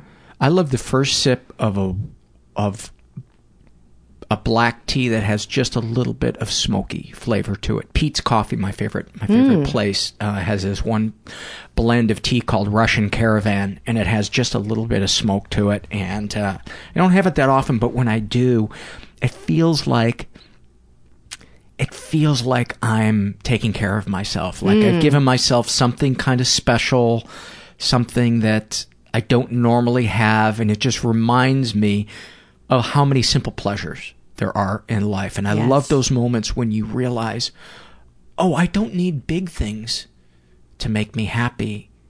I just need to be in a calm place where I can experience the little things. Right. And where I can, yes, where I can listen to those little things making me feel good. Jen, thank you so much. Thank you, Paul. Did you like that dramatic pause I had? Well, that was not intentional, but my God, I think I should be up for some type of award there, Jen. Little pause. Thank you so much. That almost sounded like me DJ voice. Um, I love talking to Jen. Uh, got an update from her because this was that was recorded uh, about two years ago. I record way more episodes than I air, um, uh, and I've recorded. Yeah, I have a backlog of episodes that you you don't need to know. Um, she is doing well. Uh, she's no longer broke. Uh, still smoking some weed, but she's uh, finding her desire to do it is waning a little bit. Uh, the food stuff is pretty much the same. Um, and, uh, yeah, she still has a lot of peace in her life. And, uh, you can follow her at Jen Curran on Twitter. Uh, J-E-N-C-U-R-R-A-N. Before we do some surveys, I want to welcome our newest advertiser, Zip Recruiter. Are you hiring? Do you know where you want to post your job to find the best candidates? Well, posting your job in one place ain't gonna cut it. No. If you want to find quality candidates, if you want to find the perfect hire, you need to post your job on all the top job sites, and now you can. With ziprecruiter.com, you can post your job to 100 plus job sites, including social media networks like Facebook and Twitter, all with a single click. Find candidates in any city or industry nationwide. Just post once and watch your qualified candidates roll into ZipRecruiter's easy-to-use interface. No juggling emails or calls to your office. Quickly screen candidates, rate them, and hire the right person fast. Find out today why ZipRecruiter has been used by over 1 million businesses. And right now, you guys, the listeners, can post jobs on ZipRecruiter for free by going to ziprecruiter.com slash first. That's ziprecruiter.com slash first. One more time, to try it for free, go to ziprecruiter.com slash first. Uh, another sponsor today, Casper. Casper is a sleep brand that created one perfect mattress sold directly to consumers, eliminating commission-driven inflated prices. And it's delivered in a small, how did they do that sized box? In addition to the mattress, Casper also offers an adaptive pillow and soft breathable sheets. Do not underestimate the importance of breathability in sheets and mattresses. Uh, an in-house team of engineers spent thousands of hours developing the Casper. It combines springy latex and supportive memory foams for a sleep surface that's got just the right sink and just the right bounce. Plus, its breathable design sleeps cool and helps you regulate your temperature through the night. Uh, and let's be honest, myself and a lot of you guys, we spend more time in bed than any other place. Uh, buying a Casper it's completely risk-free. They offer free delivery and free returns with a 100-night home trial. If you don't love it, they'll pick it up and refund you everything. They understand the importance of truly sleeping on a mattress before you commit, especially considering you're going to spend a third of your life on it, or in our case, half your life on it. Again, free shipping and returns to the U.S. and Canada. And uh, most importantly, it's made in America. Uh, so get $50 towards any mattress purchase by going to casper.com slash mental and using the promo code mental. Terms and conditions apply. Again, 50 bucks towards any mattress purchase by going to casper.com slash mental and using the promo code mental.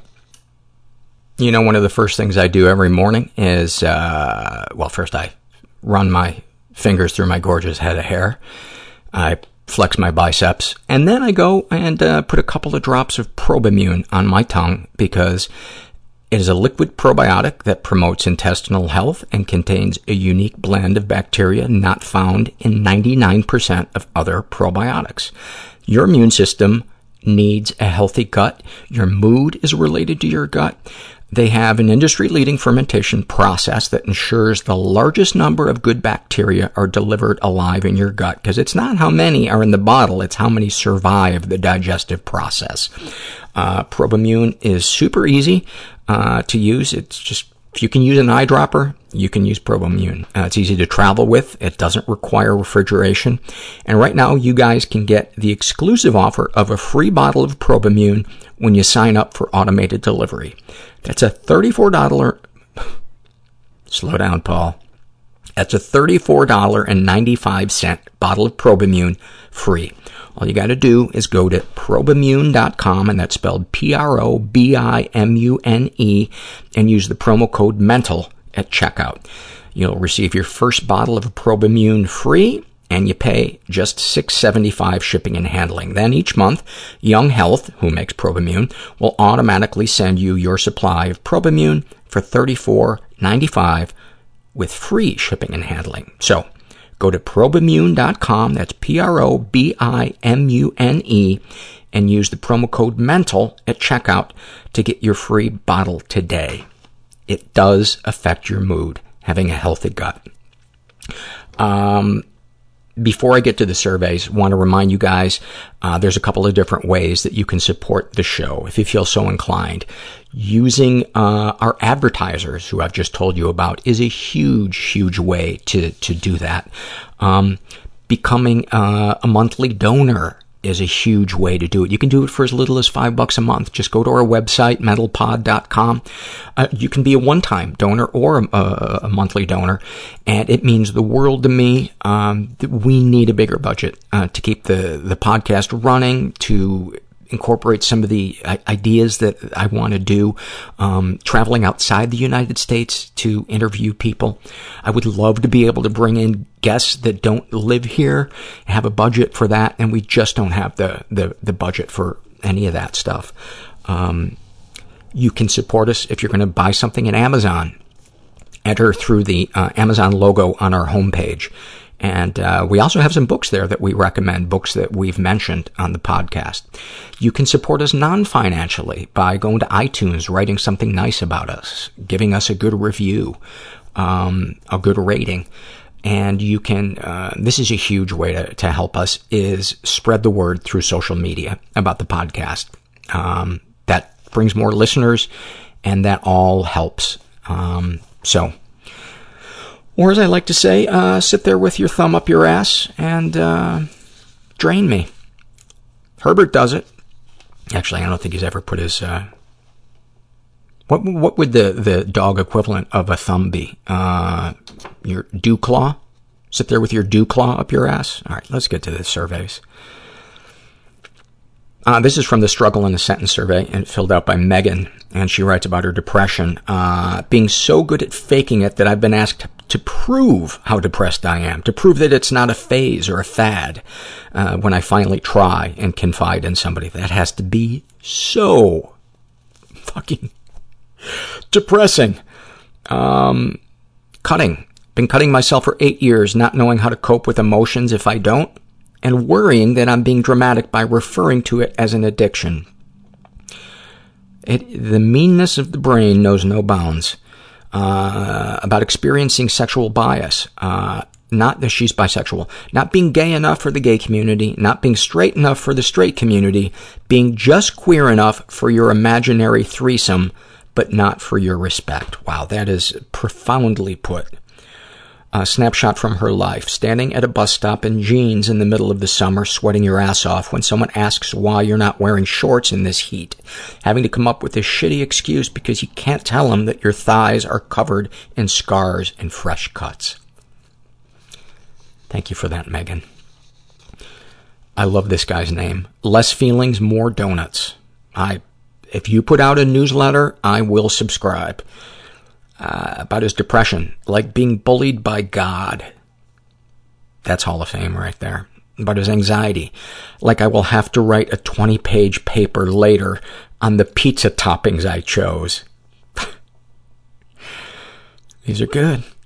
These are good. Snapshot from his life. When my therapist asked me if I had a plan to kill myself, I realized it was causing me so much anxiety having to work out the details, note, means, location, throw away pornography, that I haven't been able to actually make any progress on it. The same thing that won't let me get a better job or clean my apartment or make friends or decide what I should eat for dinner is the same thing preventing my depression from killing me. You are an observant and uh, articulate dude. Thank you for that. Living the Dream uh, shares an awfulsome moment. I experienced childhood sexual assault and had zero desire to even acknowledge I had a vagina growing up. So when the time came for my first gynecological visit, I was terrified. I thought, uh, I thought all of my lady parts were disgusting, horrific nightmares of shame and grossness. So while my doctor was inspecting my vagina, I asked, does everything look normal down there? He responded, you've got the cleanest vagina I've seen all day. That is, that is right, that is the definition of awfulsome. Um, how do you, how do you pronounce this? Walls Fall, Live Now, uh, shares a happy moment.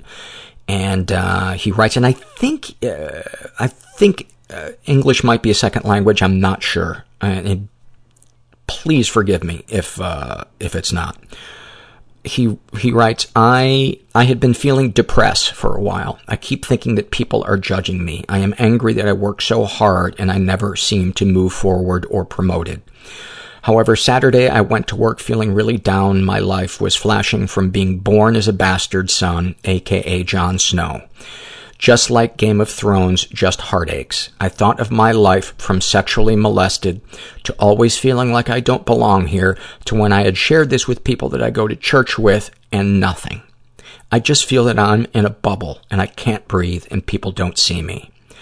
But at last I started to think, help someone or say something to someone that is in a worse situation.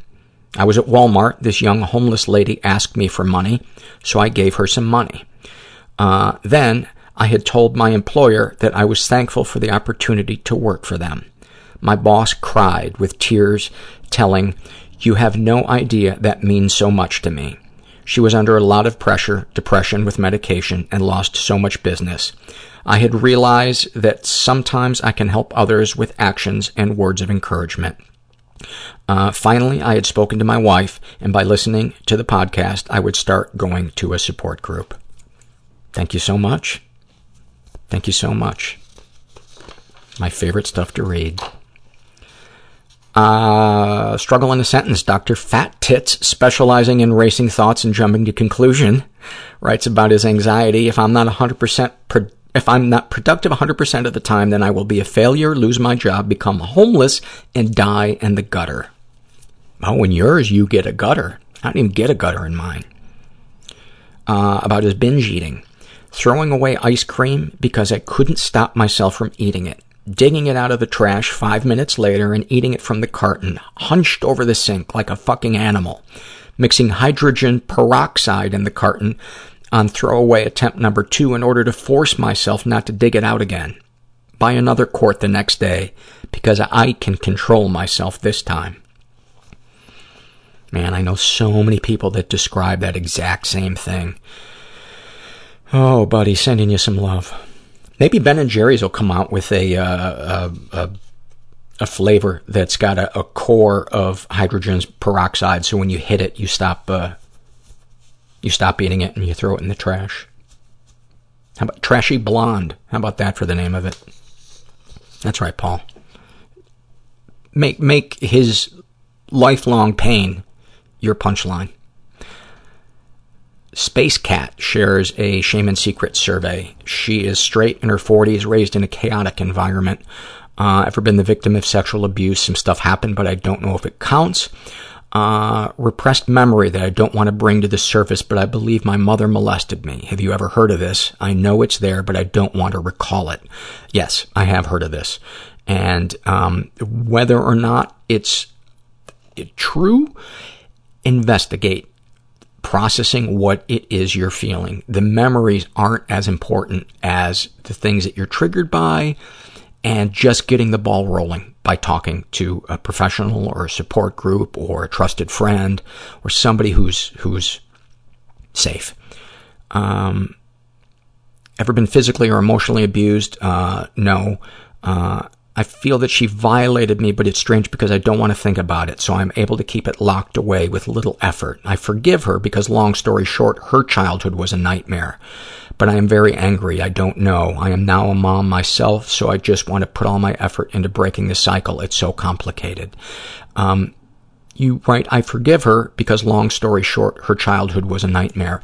This isn't about her. This is about you giving weight to your feelings. Whether or not you want to forgive her, whatever was her intent, if stuff happened, my opinion, separate issue to be dealt with um, separately. Uh, a lot of people never proceed in processing trauma because they say, they think to themselves it's not prosecutable, they didn't mean it, um, I should forgive them, and then they, they that wound never heals, and the cycle does continue. Even if you don't abuse your kid in the way you were abused, maybe you're overprotective of that kid. Maybe your your kid senses that constant anxiety or depression or whatever. But Um, you are not alone. I just want to let you know that you are not alone. And give weight to what you're feeling. Monstar, M-O-N-S-T-A-R, um, this is a shame and secret survey, and she's gay in her 20s, and raised in a slightly dysfunctional environment. Some stuff happened, but I don't know if it counts. I'm very bad at saying no in certain circumstances. In high school, this female seemed interested in me. It wasn't reciprocal, but I was friendly. She spent the night at my house and was very persistent and was really trying to have sex with me. I didn't outright decline. We didn't end up doing it, but there was some touching that I still don't know how to feel about. I had much more control over the situation than I exercised. My lack of interest should have said enough. And I think this is a perfect example of what I was just talking about. And the other reason I wanted to read this is because this describes the, the, the other girl. That is how I used to be. I was that person where it, it, it had to be obvious to me that the person didn't, didn't want it. And, um, when I started doing the show and realizing how many people shut down and don't say anything, that's when the just my stomach dropped and I my past kind of flashed before me. Um, darkest thoughts. I'm an ultra lesbian, i.e., I've only been with females. I believe sexuality is a spectrum. People seem surprised when I talk about any attraction to any male, even though it's never enough to want to do anything with the male. I have to point out that liking a dildo is accepting that phallic that liking a dildo is accepting that phallic objects feels good and my vagina was made to like it. I don't tell anyone that sometimes I fantasize about guys. I don't want one. No one gets the difference. Well, we do. We do. And thank you for sharing that. Um, late sleeper uh, shares about her codependency. I feel repulsed when my mother tries to hug me and then guilty knowing how much she does for me. Her subsequent pouting and trying to grab me and force contact fill me with anger, but the guilt doesn't go away. Um, snapshot from her life. I come from a culture in which arranged marriages are common. My parents are pretty liberal and have never forced us into anything, but I'm the youngest of their kids and none of us are married. Since I turned 30, my mom has been pressuring me to agree to a meeting with someone whose family she knows and approves of. I flatly refused, and she went ahead and started making plans with this man's family anyway. This culminated in the worst fight I've ever had with my mother. I very calmly repeated that no, I was not going to meet him, and her response was to yell at me that I was running out of time and that I would be all alone after my parents died. Did I know how hard it was to find someone after 30? She also kept repeating that I obviously didn't care about her and that I didn't love her. Boy, is she projecting her shit on you. Even though she had said those things in pretty much every fight we've ever had, something about this just broke me. Sitting there, reduced to a sobbing child, begging my mother not to make me do this with my hands shaking in my lap and seeing her react not with compassion, but by telling me I clearly didn't love her filled me with despair. Uh, after we had both become quiet, she came over and hugged me and acted as if everything was back to normal, while I couldn't move or say anything. Since then, she has never mentioned the fight, and the last time we talked on the phone, she casually mentioned that she was still talking to the guy's parents. I did not have the strength to respond and made excuses to get off the phone. My whole body was shaking. I don't believe this reaction is really about meeting this guy. It's coming from the pain of knowing my mother's love is dependent on me doing what she wants, and when I make independent choice, choices, that love is taken away. Yeah, you, I think you nailed it. And I hope that you can find some type of support group to um, support network, some friends, s- somebody that you can, I don't know, maybe you can do it on your own, but um, your mom sounds like the type of person that is going to have to be threatened with not being able to see you to respect your boundaries. And I tend to think if you're not willing to do that, it's never going to change. And wishing for her to change and trying to reason with her with words to change is only going to make you crazier and more depressed. I don't know if crazier was the right, um, You know what I mean. I don't mean that in a derogatory way. I mean, shut up, Paul. You shut your fucking mouth. That was that was mean DJ voice in my in my voice. Uh, awfulsome moment from a, a woman who calls herself "I'm finally cleaning my room regularly," and she writes. This last time I had to check myself into the mental hospital, I was in a shitty situation. My car was having issues and I was frequently using Uber. I always used Uber Pool since it's the cheapest option. I realize it's called Pool because there's a chance to share the ride with another person. This never happened to me until I decided to Uber my way to the mental hospital. The ride was awkward. The person in the back seat was belligerently drunk. I was suicidal. What a team. He was asking things like, Do you guys think I'm a bad guy? I'm not a criminal. Where are we going? I was just trying to keep my cool. Needless to say, when we finally got to the hospital, he completely freaked out, screaming, asking if I was okay. I got out of the car as quickly as I could. I haven't shared an Uber ride with anyone ever since. And that story was brought to you by Lyft. Maybe, maybe Uber has added another category uh, to the left of Uber Pool, uh, and it's called Uber Sketchy. It was a stupid joke. I'm a stupid person. I don't deserve oxygen. I might have overreacted. Um, this is a shame and secret survey filled out by, by Herbert the Human. I don't know how he feels about that. Um, meaning my Herbert. He is straight, in his 20s, raised in a slightly dysfunctional environment, never been sexually abused, uh, never been physically abused, but he's been emotionally abused or not sure. He writes, My father verbally abused me throughout my entire childhood, but I never knew it was imbu- abuse until I listened to this podcast. I thought all dads screamed at their child when being frustrated about anything. Also, my parents both confided in me in a way that you might consider emotional incest. As a result of their divorce, both my mother and father treated me like a therapist when I was 15 often sobbing and collapsing in my arms, asking for guidance through personal struggles and sharing details about what ended their marriage, which involved them swinging with other couples, graphically, graphically sexual details that I now, now know are way inappropriate to share with your son, much less a 15 year old. Um, yeah, that is, that is straight up fucking textbook covert incest, and I'm so sorry you had to experience that.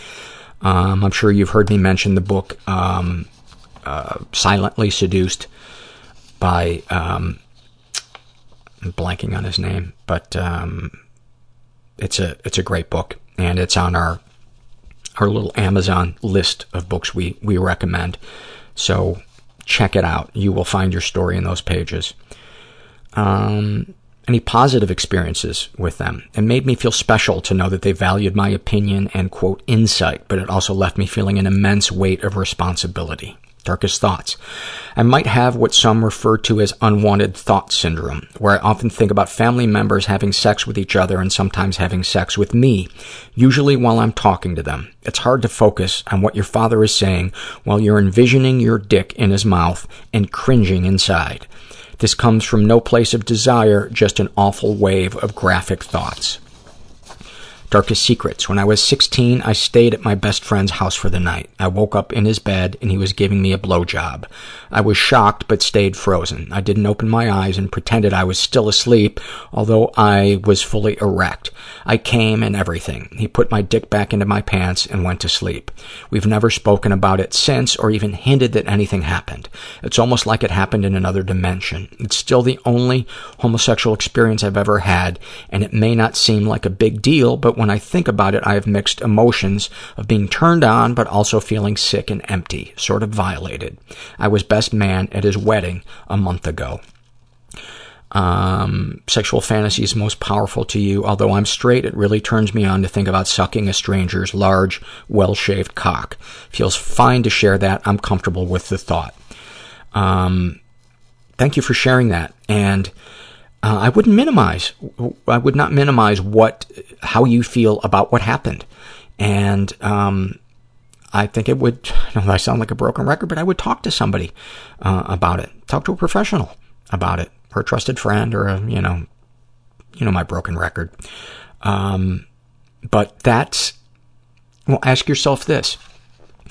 If you read this story and it was a female who woke up to this guy going down on her, would you look at it differently? And my guess is you probably would. And you shouldn't. Because it doesn't matter what gender the person is or people are.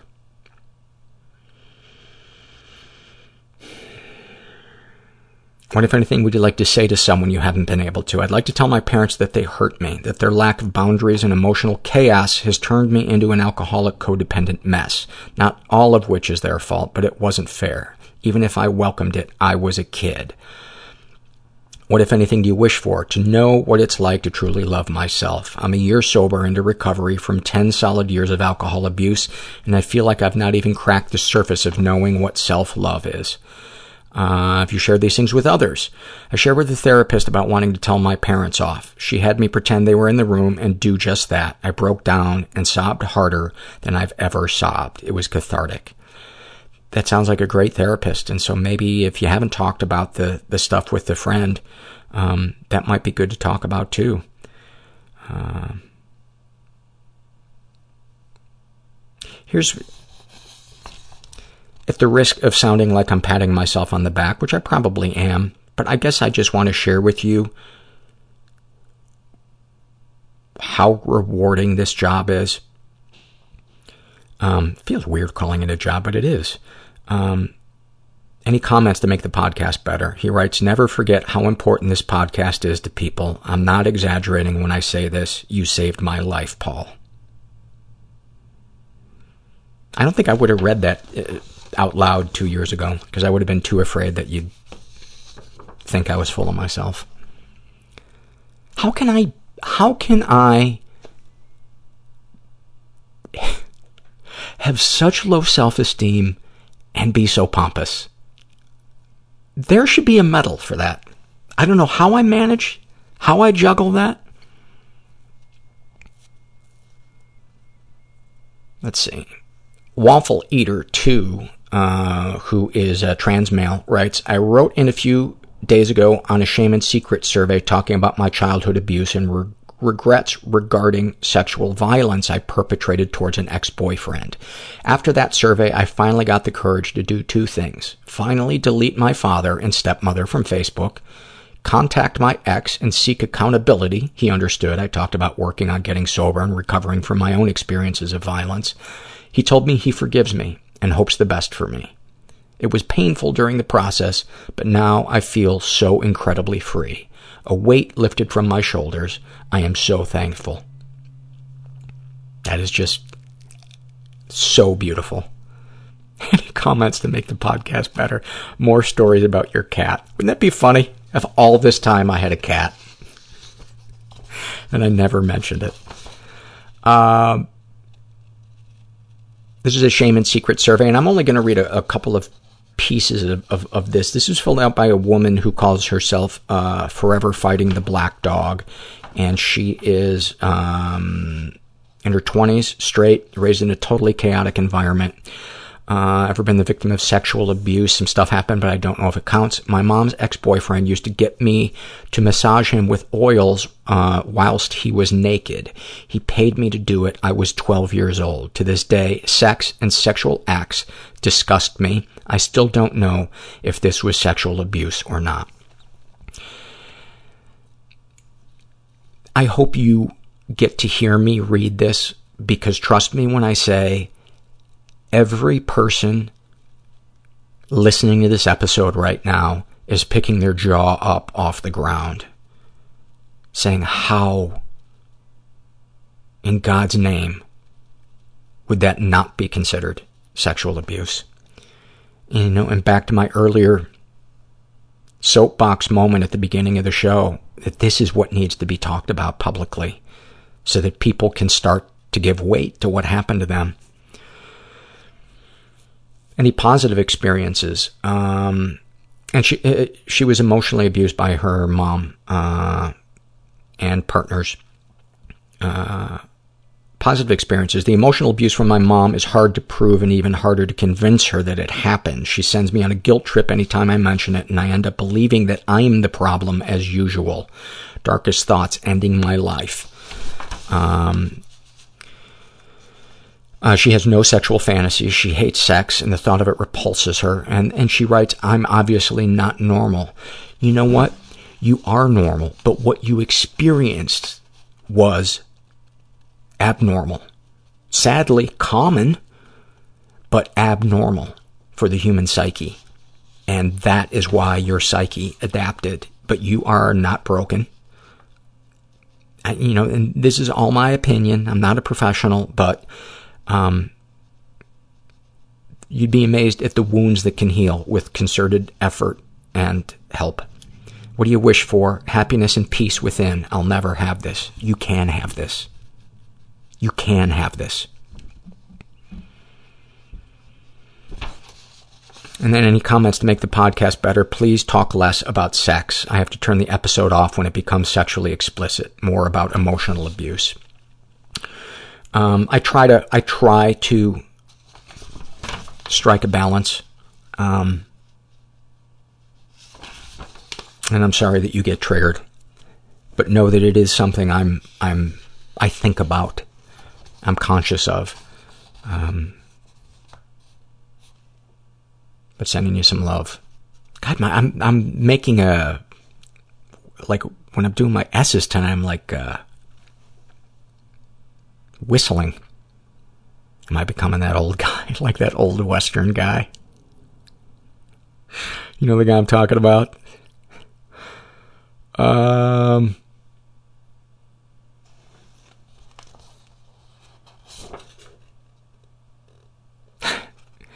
talk more, talk about more than just Herbert's butthole. Does he have nice ears, nostrils? Um, Herbert is part Chihuahua, and but he's also overweight. So when we get his hair cut, because I love his Chihuahua face, we always, I, I always tell the person that grooms him, you cannot cut him too short, at least his face, because I love the more Chihuahua-y, the better. Um, his, my favorite body part of his is his lower lip, because it is, it, it looks like he was an actress in the 80s when they, when they all, or was it the 90s, got the collagen in their lips. I think it was the 90s. Um, and his bottom lip is just so plump and it's always moist and reflecting light.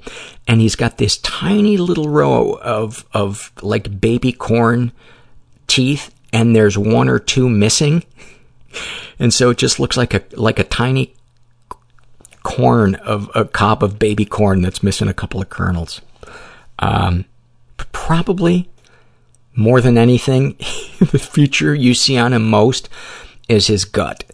He has very short legs, and his gut looks like a stretched out red hammock, just threatening, threatening to graze, graze the ground. But I love him. I love him. Um,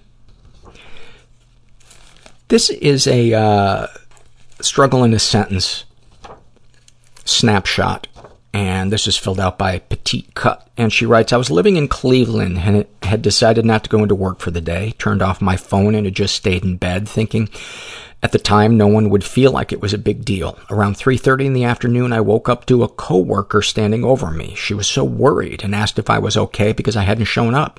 I'm okay, just feeling sick today, I said, knowing she would take it as me having the flu or whatever. Your door was open, she said, just wide open. I hadn't even wondered how she'd gotten into my second floor walk up when I saw her. I'd come in the afternoon before, so caught up with my own thoughts I hadn't even closed any doors after myself. I'd spent almost 20 hours in bed with all my doors wide open. After she left, I remember for the first time not just feeling sad that I felt depressed, but feeling truly scared for myself and scared that people might be starting to notice, might be talking about it when I wasn't around. It was the first time I'd ever felt caught in the mental circle of telling myself, you're paranoid, but you're depressed. But thinking about this isn't helping. But you're paranoid, but you're depressed. And on and on and on. Thank you. Thank you for that. I had to be, I had to be a big moment, man. This is an awfulsome moment filled out by Kwyjibo, K-W-Y-J-I-B-O. Um, I went to my first ever support group meeting, partly, mean, it's a codependency one, uh, partly because of how positively Paul speaks about them on the podcast.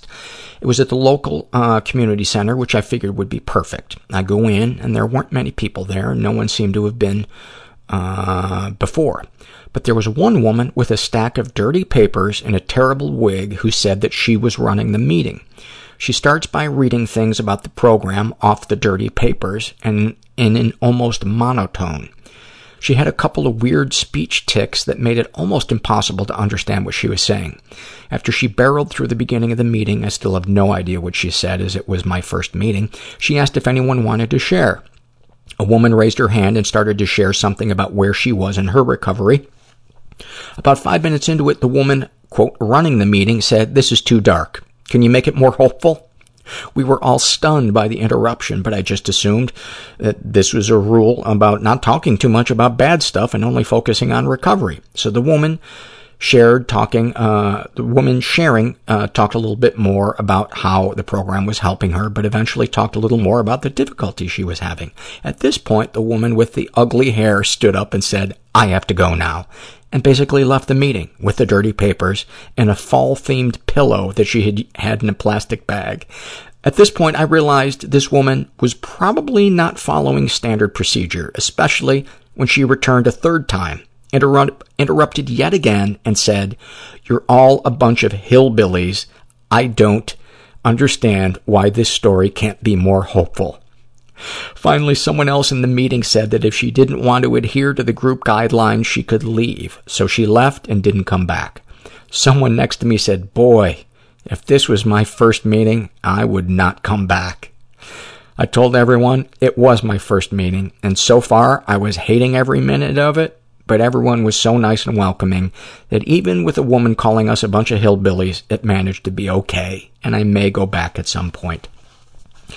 What a great example that just because it's support group doesn't mean there aren't toxic or sick people uh, in it. Um, Where have all the mermaids gone? writes about her OCD constantly reliving every dumb, awkward, horrible thing you've ever said and done. You know that girl at the store you went to once five years ago is still thinking about that awkward joke you made and what a horrible person you are about her codependency. That glorious second when you catch a bubble on your finger and it fills your whole being with all its wonder and magic, then it bursts, so you wave around frantically for the next one. Uh, any comments to make the podcast better? I cringe and fast forward through every creepy DJ voice part, and it's only made worse by the fact that you know you're torturing half your listeners. But I still love you, Paul. I'm not gonna, I, I could do it right now, but I'm not gonna. I'm not gonna. Uh, and it's not, uh, creepy DJ voice, is it? I think it's mean DJ voice. But you hear him as creepy. Um, that's because deep down I'm a terrible person. Um, and not just terrible, like, uh, you know, like those, uh, rods of nuclear waste. Mine is like that, but it's alternating nuclear waste and feces. That's at my very, very core. Yucky Baby shares about uh, her borderline personality disorder, a fire inside of me that I constantly have to tame. Sometimes it feeds my compassion and keeps me warm. Other times it gets out of control and burns me from the inside out. That sounds so overwhelming. Wow. Sending you some love. And I've heard that description. Like, like your skin is on fire. Uh, this is a happy moment filled out by Maeve, and she writes, Some, uh, sometimes I'm outside and the sky is so beautiful, or I notice something simple, like the smell of earth after it rains, and for that moment I am glad I decided to live another day so I could witness it. Thank you for that. So good to be reminded. Mm, J. Carp, uh, who is gender fluid, writes about their depression. Uh, just simply, this might be the most concise definition of depression ever. The desert. Short, sweet, to the point. About uh, their anxiety. Even babies might kill me. That is a good one. About their alcoholism and drug addiction, wanting to drown pain with pain. And about their PTSD. Everyone has a knife, but gotta guess where it is. That, that is hands down the most concise struggle in a sentence uh, ever. Nicely done. Quiet One writes about her anxiety. How can I trust a body that confuses ordering food at a restaurant with a bear attack? My God, that is fantastic. Uh, about her codependency. Making up after a fight, I ask you, are you sure we're okay? Enough times in a 10 minute period to the point where you're mad at me all over again. Why is that so easy to picture? That is so easy to picture. Um, this is a uh, an email I got from a guy who calls himself uh, or wants to be referred to as shame as it ever was, and he writes, um, oh, do, do, do. I remain uh, remain a huge fan of the show, and I'm a longtime listener. Uh, it's my favorite podcast, and has been there for me through thick and thin. Um, uh, being a bipolar recovering addict I thought I had known helplessness in the darkness, but the illness showed me whole new levels of suffering. Um, your show was my constant companion and an important life jacket. You'll always have my gratitude. Listening to the latest episode, I was dumbstruck by the sweeping statements made about therapy, namely that everyone should do it, maybe even the whole world. I'm happy therapy has helped so much, Paul, and I have no doubt it has helped thousands more. But extensive personal experience tells me that therapy is not the solution for everyone. Generally, this statement is followed by the pronouncement that I simply haven't found the right therapist, that I just need to find the right kind of therapy. As a person inclined to Buddhism and philosophy, chiefly the early Greeks, I tend to think differently about the nature of my experiences, the substance of my ego, and in fact the very nature of life. I have not found any therapeutic approach to be genuinely useful. I have benefited enormously from uh, working the 12 steps with various sponsors and sponsees in contemplative meditation, philosophical study, and careful attention to the nature of self. Despite this, I continue to be pushed and prodded into pursuing therapy. The idea seems to be that therapy universally produces beneficial results. Somewhat ironically, this statement always comes from a person who takes their samples only from people who have benefited from it. It is a form of confirmation bias. I hope to bring to your attention uh, the obvious parallel with proselytizing and fundamentalist religion. What does a fundamentalist do? They preach the word and they know what the whole world and everybody in it needs. Um, and I tried to take this in. I tried to um, objectively look at it, and I decided that fundamentalists don't try to sell people on religion. They try to sell you on their religion, on their particular type of it. I've never seen a fundamentalist person that says, go try some type of spirituality. Um, and they t- say that you're a terrible person if you don't, or you're doomed if you don't subscribe to my religion. So I don't buy that parallel. Um, and maybe this is me being dramatic, but I would rather risk losing a listener from being annoyed than from not seeking help and taking their life. And I'm willing to take that to take that risk. But I appreciate your your um, your input, and I always welcome uh, input. So thank you for that. Um, I just want to read a part of this one. It's a shame and secret survey filled out by uh, Blip Blop, who is non-binary, and darkest secrets.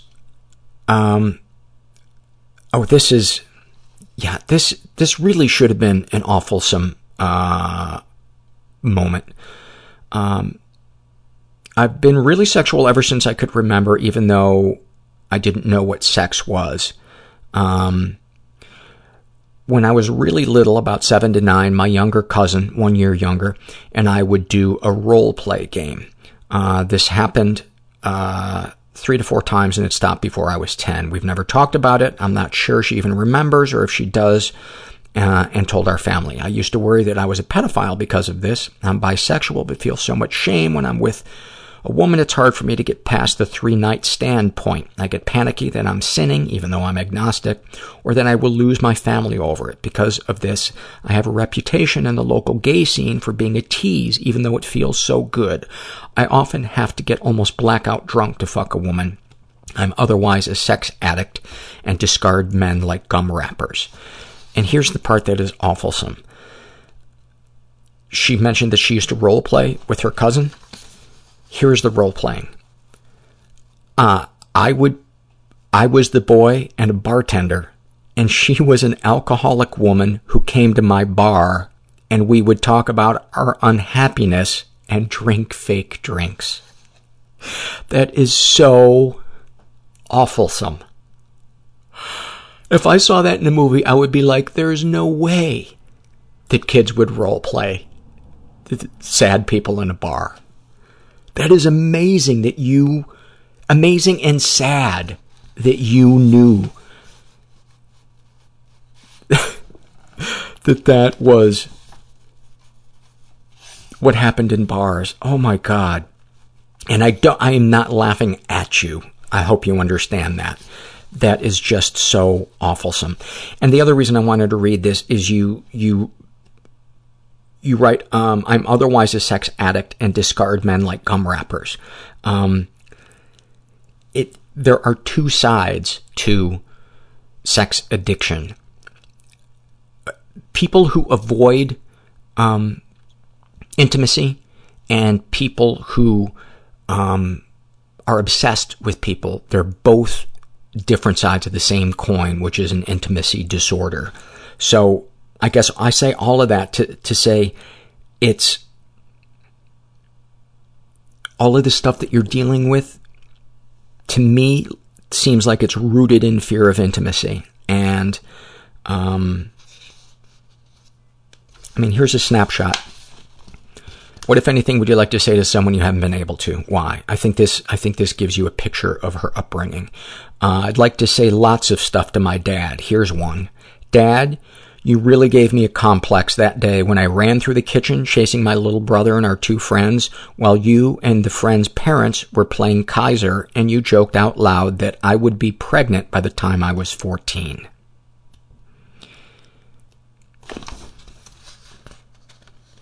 Thank you for sharing all that. And she was bullied also um, as a kid, relentlessly at school. Um,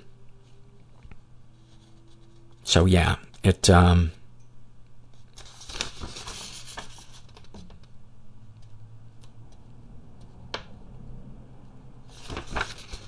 and by the way, you are not a pedophile because, you know, when kids fool around with kids, that is, that is not pedophilia.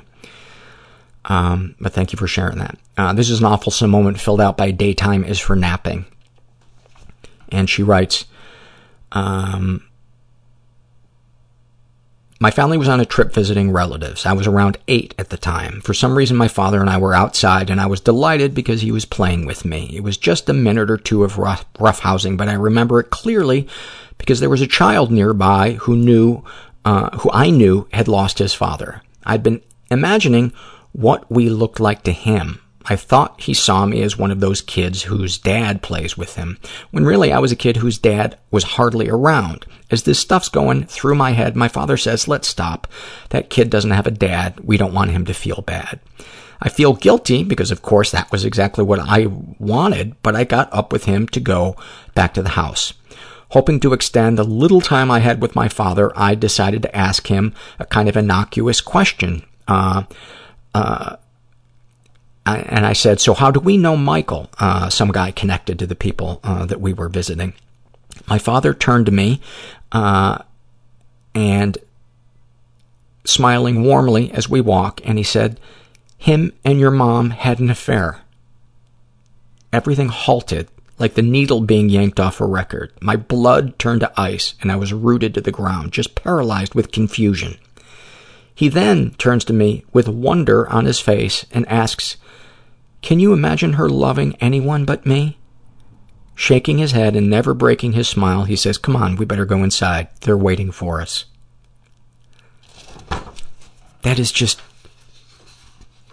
What the fuck? What the fuck?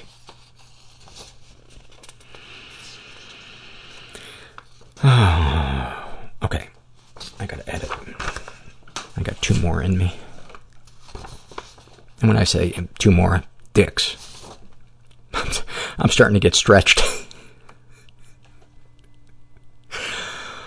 oh. This is from the Being Hospitalized survey, survey, and this is filled out by a woman who calls herself Eat This Bitches. And she was hospitalized because she was in a manic state, unaware of the fact that she was experiencing late onset bipolar.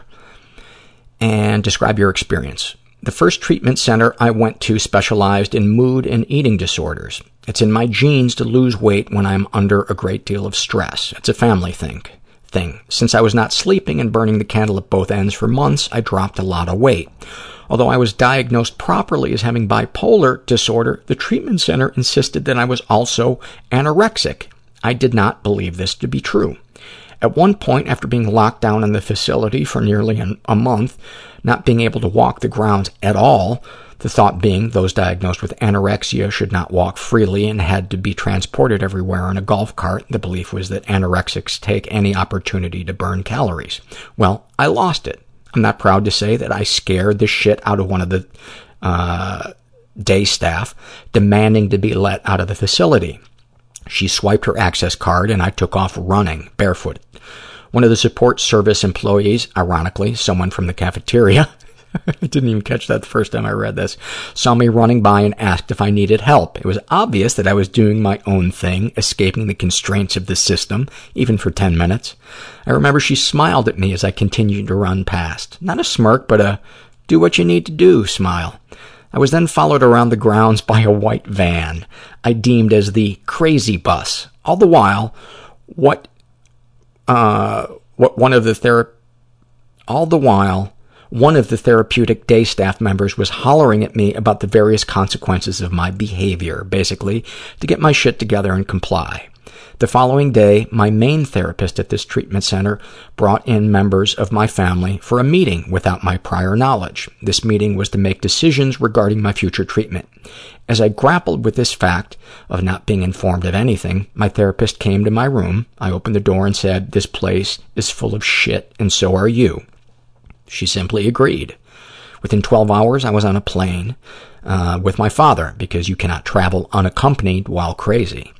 Uh, I went to a different treatment facility in another state. Once I arrived, the first interaction with my new therapist was the polar opposite of my previous experience. She gently put her hands on my shoulders, looked into my eyes, and asked me what I needed. I replied, a bath. She showed up five minutes later with two fluffy white towels and directed me to the bathroom.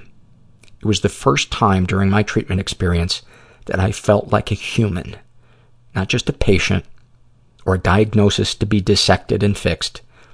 Because of the compassion and support I felt from her and the staff at this facility, I was able to work on accepting my diagnosis, which, big surprise, did not include anorexia.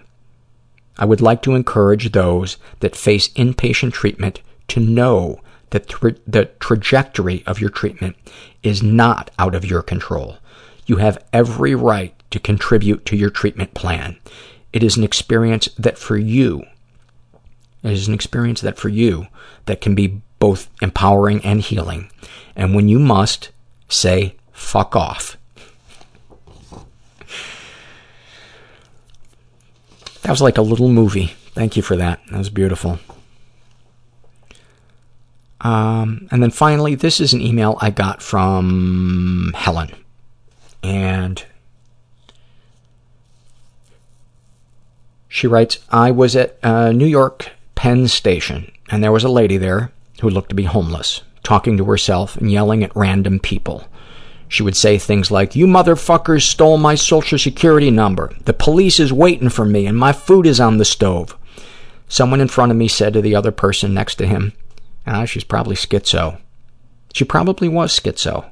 This person, like many others living on the street, has the same thing I have. We're both schizo.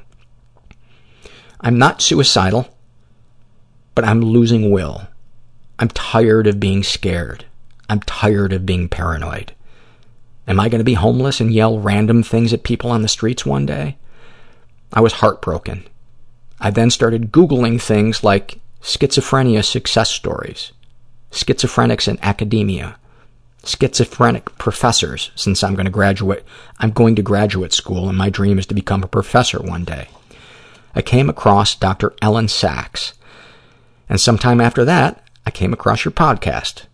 I felt hope.